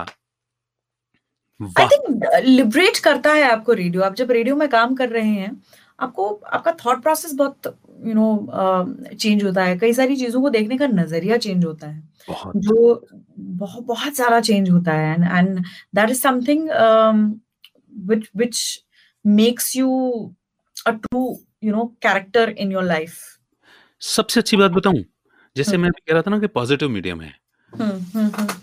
आप लाइफ आपके हर रोज टेस्ट ले रही होती है। ऑफ़िस में पर्सनल लाइफ बहुत कुछ चल रहा होता है ज़िंदगी में। ज़िंदगी तो अपनी रफ्तार से चल रही है उसके एग्ज़ाम्स तो आने ही आने वो कैसे भी एग्ज़ाम आप दे रहे हो लेकिन जब आप रेडियो कर रहे हो जब आप अपना शो प्रेजेंट कर रहे हो जब आप कुछ प्लान कर रहे हो कम्युनिटी के लिए लोगों के लिए लिसनर्स के लिए आप वो सारी चीज़ें दरकिनार कर देते हो और सिर्फ़ एक ही चीज़ पर फोकस रहता है फिर वही कहता हूँ घोड़े का चश्मा लग जाता है। That is positivity and welfare of the society Amit I am sure तुम्हारे साथ एक्सपीरियंसेस हुए होंगे मेरे साथ हुए हैं। Um, हर एक आरजे के जीवन में हुआ है कि हो सकता है शायद पर्सनल लाइफ में वो कहते हैं लगी पड़ी हो। आपकी तूफ़ान मचा हुआ वाट लगी पड़ी हो। And you had huge fights with your maybe maybe your spouse or your boyfriend or your girlfriend or your parents anybody दोस्त से best friends है and when you enter that studio ना सब आप गेट गेट खोल देते हो सब साइड हो जाता है वो सब साइड हो जाता है और सब साइड हो जाता है हाँ, हाँ. और कई बार वो एक गाना जब हम लाउड चला करके सुनते हैं स्टूडियो में लूप पे रहता है। यार ये तो बड़ा पर्सनल पार्ट मतलब वो है, है मैं मैं इंदौर में थी मुझे याद है मेरी टीम बोलती थी अच्छा ठीक है अभी आजकल ये लूप पे चल रहा है। सो दे यूज़ टू मतलब दे दे न्यू कि मेरे आ, मेरे प्लेलिस्ट में लूप पे गाना कौन सा है जो स्टूडियो में एकदम धमाकेदार फुल वॉल्यूम में सुनेंगे। चलता है। यार मुझे ये अच्छी चीज़ याद आ गई बातों बातों में मैंने इसका ज़िक्र नहीं किया। कितने गाने और कौन कौन से गाने सुने जरा बताना स्टूडियो मैं। याद दिलाती हूँ एक एक दौर ऐसा था जहाँ पर मैंने म्यूज़िक को लेकर के तुम्हारे साथ काम किया है। बहुत सारी मैपिंग हाँ। करी है गानों को लेकर के हमने लिस्टिंग करी है। सो so, मेरे एक मित्र हुआ करते हैं विक्रम सिंह विक्रम परिहार। वो जब इंदौर में थे हमारे साथ तो मुझे याद है कि हम ऐसे ही फिर वो म्यूज़िक पे कुछ काम कर रहे थे। वो प्रोड्यूसर होते थे मेरे। तो जब हम काम कर रहे थे तो तुम विश्वास मानो कि पुराने गाने भी आ, हमारे बीच में वो काम करते करते कंपटीशन बन गया था कि फला फला गाना तुझे पता है क्या? हाँ हाँ। तो right from singer to movie का नाम टू लिरिसिस्ट टू कंपोजर वो रटा हुआ है। तो ऐसे ऐसे गाने सुने हैं जो शायद नॉर्मली लोगों को याद नहीं होंगे। मतलब मुझे आज आई आई एम सो ब्लेस्ड कि मुझे पता होता है मेरे डेटाबेस में कौन सा गाना है और कौन सा नहीं है। हाँ. मैं रैंडम ऐसे देख के बता सकती हूँ। सो so, कई बार तो मेरी टीम में इंदौर में ऐसा हो जाता था कि मेरी टीम मेंबर्स जो हैं वो जहमत नहीं उठाते थे कि लाइब्रेरी में जाके चेक कर लें टेक्निकल शब्द है थोड़े रेडियो के लिए। तो ये है क्या? इसने बोल दिया यानी कि नहीं है या इसने हाँ. बोल दिया तो होगा। सो so, वो वो चीज़ हो जाती है तो गानों पे तो command is like music is life I think radio बहुत बहुत आई थिंक एक पावरफुल मीडियम तो मैं ज़रूर से बोलूँगी लेकिन सबसे पहले जब लिसनर आ रहा है हमसे बातचीत करना तो एक ज़रिया है हम उन्हें बाँध के रखते हैं बट वो म्यूज़िक के लिए आ रहे हैं और वही अगर हमने सही परोसा है तो वो कनेक्ट बहुत बेहतर बैठता है। बिल्कुल आज मेरी एक दोस्त से मुलाकात हुई एंड वही वाली बात है ना कि हम अपनी लाइफ को अलग तरीके से देखते हैं और दोस्त बड़े अलग तरीके से देखते हैं कई बार। तो एक दोस्त और उनका एक कॉमन फ्रेंड वो खड़े हुए थे तो वो यही बता रहे थे मतलब कि यार मैंने तो उसको देखा है ये तो म्यूज़िक के लिए पागल था ये तो म्यूज़िक के लिए गया था रेडियो में करने। और जुनूनी आदमी था इसलिए इतना साल निकाल गया वरना आसान थोड़ी है। तो मैं अपने तरीके से बात किए जा रहा था लेकिन मैं मैं ये सोच रहा था कि कितनी गहरी ऑब्जर्वेशन के साथ में और कितने कॉन्फिडेंट होकर के बात कर रहा है। दोस्त होते ना दोस्त क्लेम करते हैं कि मेरे से बेहतर इसे कोई नहीं जान सकता। हाँ। तो उनके अलग पर्सपेक्टिव होते हैं हमारे को लेकर के। गुड गुड और कुछ जो मैं भूल रहा हूँ। क्योंकि फिर पता नहीं कब हमारी ऐसे मुलाकात होगी। और कुछ मैं एक चीज़ ज़रूर से याद कर दिलाना चाहूँगी लोगों को। सो इट्स वेरी पर्सनल जो मैं शेयर कर रही हूँ मेरे और अमित के बारे में। तो मुझे याद है कि जब कभी मैं और अमित ऐसे परेशान हो जाते थे कि अरे यार अब ऐसे लग रहा है घर से ऑफ़िस, ऑफ़िस से घर काम कर रहे हैं ठीक है, मस्ती-मस्ती में टाइम कट जाता, निकल जाता तो कभी-कभी ऐसा हो जाता था कि मैं और अमित ऐसे निकल जाया करते थे। घर जाएँगे हाँ। तो घर जाते-जाते यू नो एक थोड़ा लंबा राउंड लगाते हुए जाएँगे।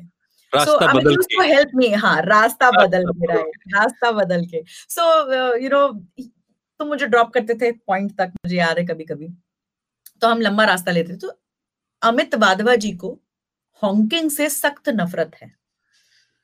अतः तो आप सुनिए मतलब हेलमेट अभी तो कह रहा अभी आ आज तो तब भी लोग थोड़ा बहुत पहनने लगे हैं। उस दौर में भी जहाँ शायद लोगों को हेलमेट पहनने का सहूर नहीं था मैं बोलूँगी अमित वाधवा जी के कान में दो रुई, हेलमेट चालू और मैं पीछे बैठी हूँ, उन्हें कोई फ़र्क नहीं पड़ रहा है। मैं बातचीत भी कर रही हूँ, उतरने के बाद मुझे पता चलता था कि मैंने जो भी बोला इस आदमी ने सुना नहीं है। Then we used to fight मेरी बात तो सुन ले यार, पीछे बैठो हो ना तो ड्राइव का मज़ा ले यार बस। अब लंबे रास्ते से आया ना तो ड्राइव का मज़ा ले बस। तो भले एक छोटा-सा वो एक लंबा चक्कर होता था आई रिमेम्बर तो वो एक वाक्य मुझे अभी भी याद है। Those drives with you to my drop point and you putting putting your helmet. तो एक आपके फैन्स के लिए आपका एक ट्रिविया मैंने सोचा जाते-जाते बता दूँ। क्या बात याद दिला दी ना मुझे मुझे याद आता है कि एक बार हम बिल्डिंग मतलब ऑफ़िस में घुस जाते थे, बिल्डिंग में चढ़ जाते थे तो वो चेंज नहीं मिलता था। तो मुझे हाँ। क्योंकि मुझे वापस ऑफ़िस आना होता था। हाँ, करेक्ट याद है तो मुझे। तो मुझे ऐसा लगता था कि चल यार मैं फ़ील कराता हूँ हवा को, शहर को और अपनी थकावट मिटा आता हूँ। तो तो मैं एक्चुअली उसको एन्जॉय करने जाता था और ऐसे में कोई हॉकिंग कर दे हाँ, इरिटेशन तो होता आज भी मुझे ऐसा लगता है खाली सड़क पे क्यों हॉर्न बजाना यार? ये छोटा-सा टिच्चू बजा कर के बता दो, इशारा कर दो ना कि भई मैं निकल रहा हूँ, तुम रास्ता दे दो। वो इतना एक तो हेवी हॉर्न और उसके बाद उसको करते चले जाना।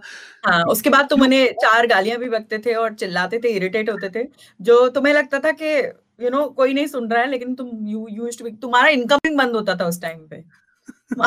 चालू होता था अगर। वाह! क्या खूबसूरत ट्रिविया बताया है। Yes, that I remember. वाह! वाह, वाह, वाह! मैं तो एकदम चला गया।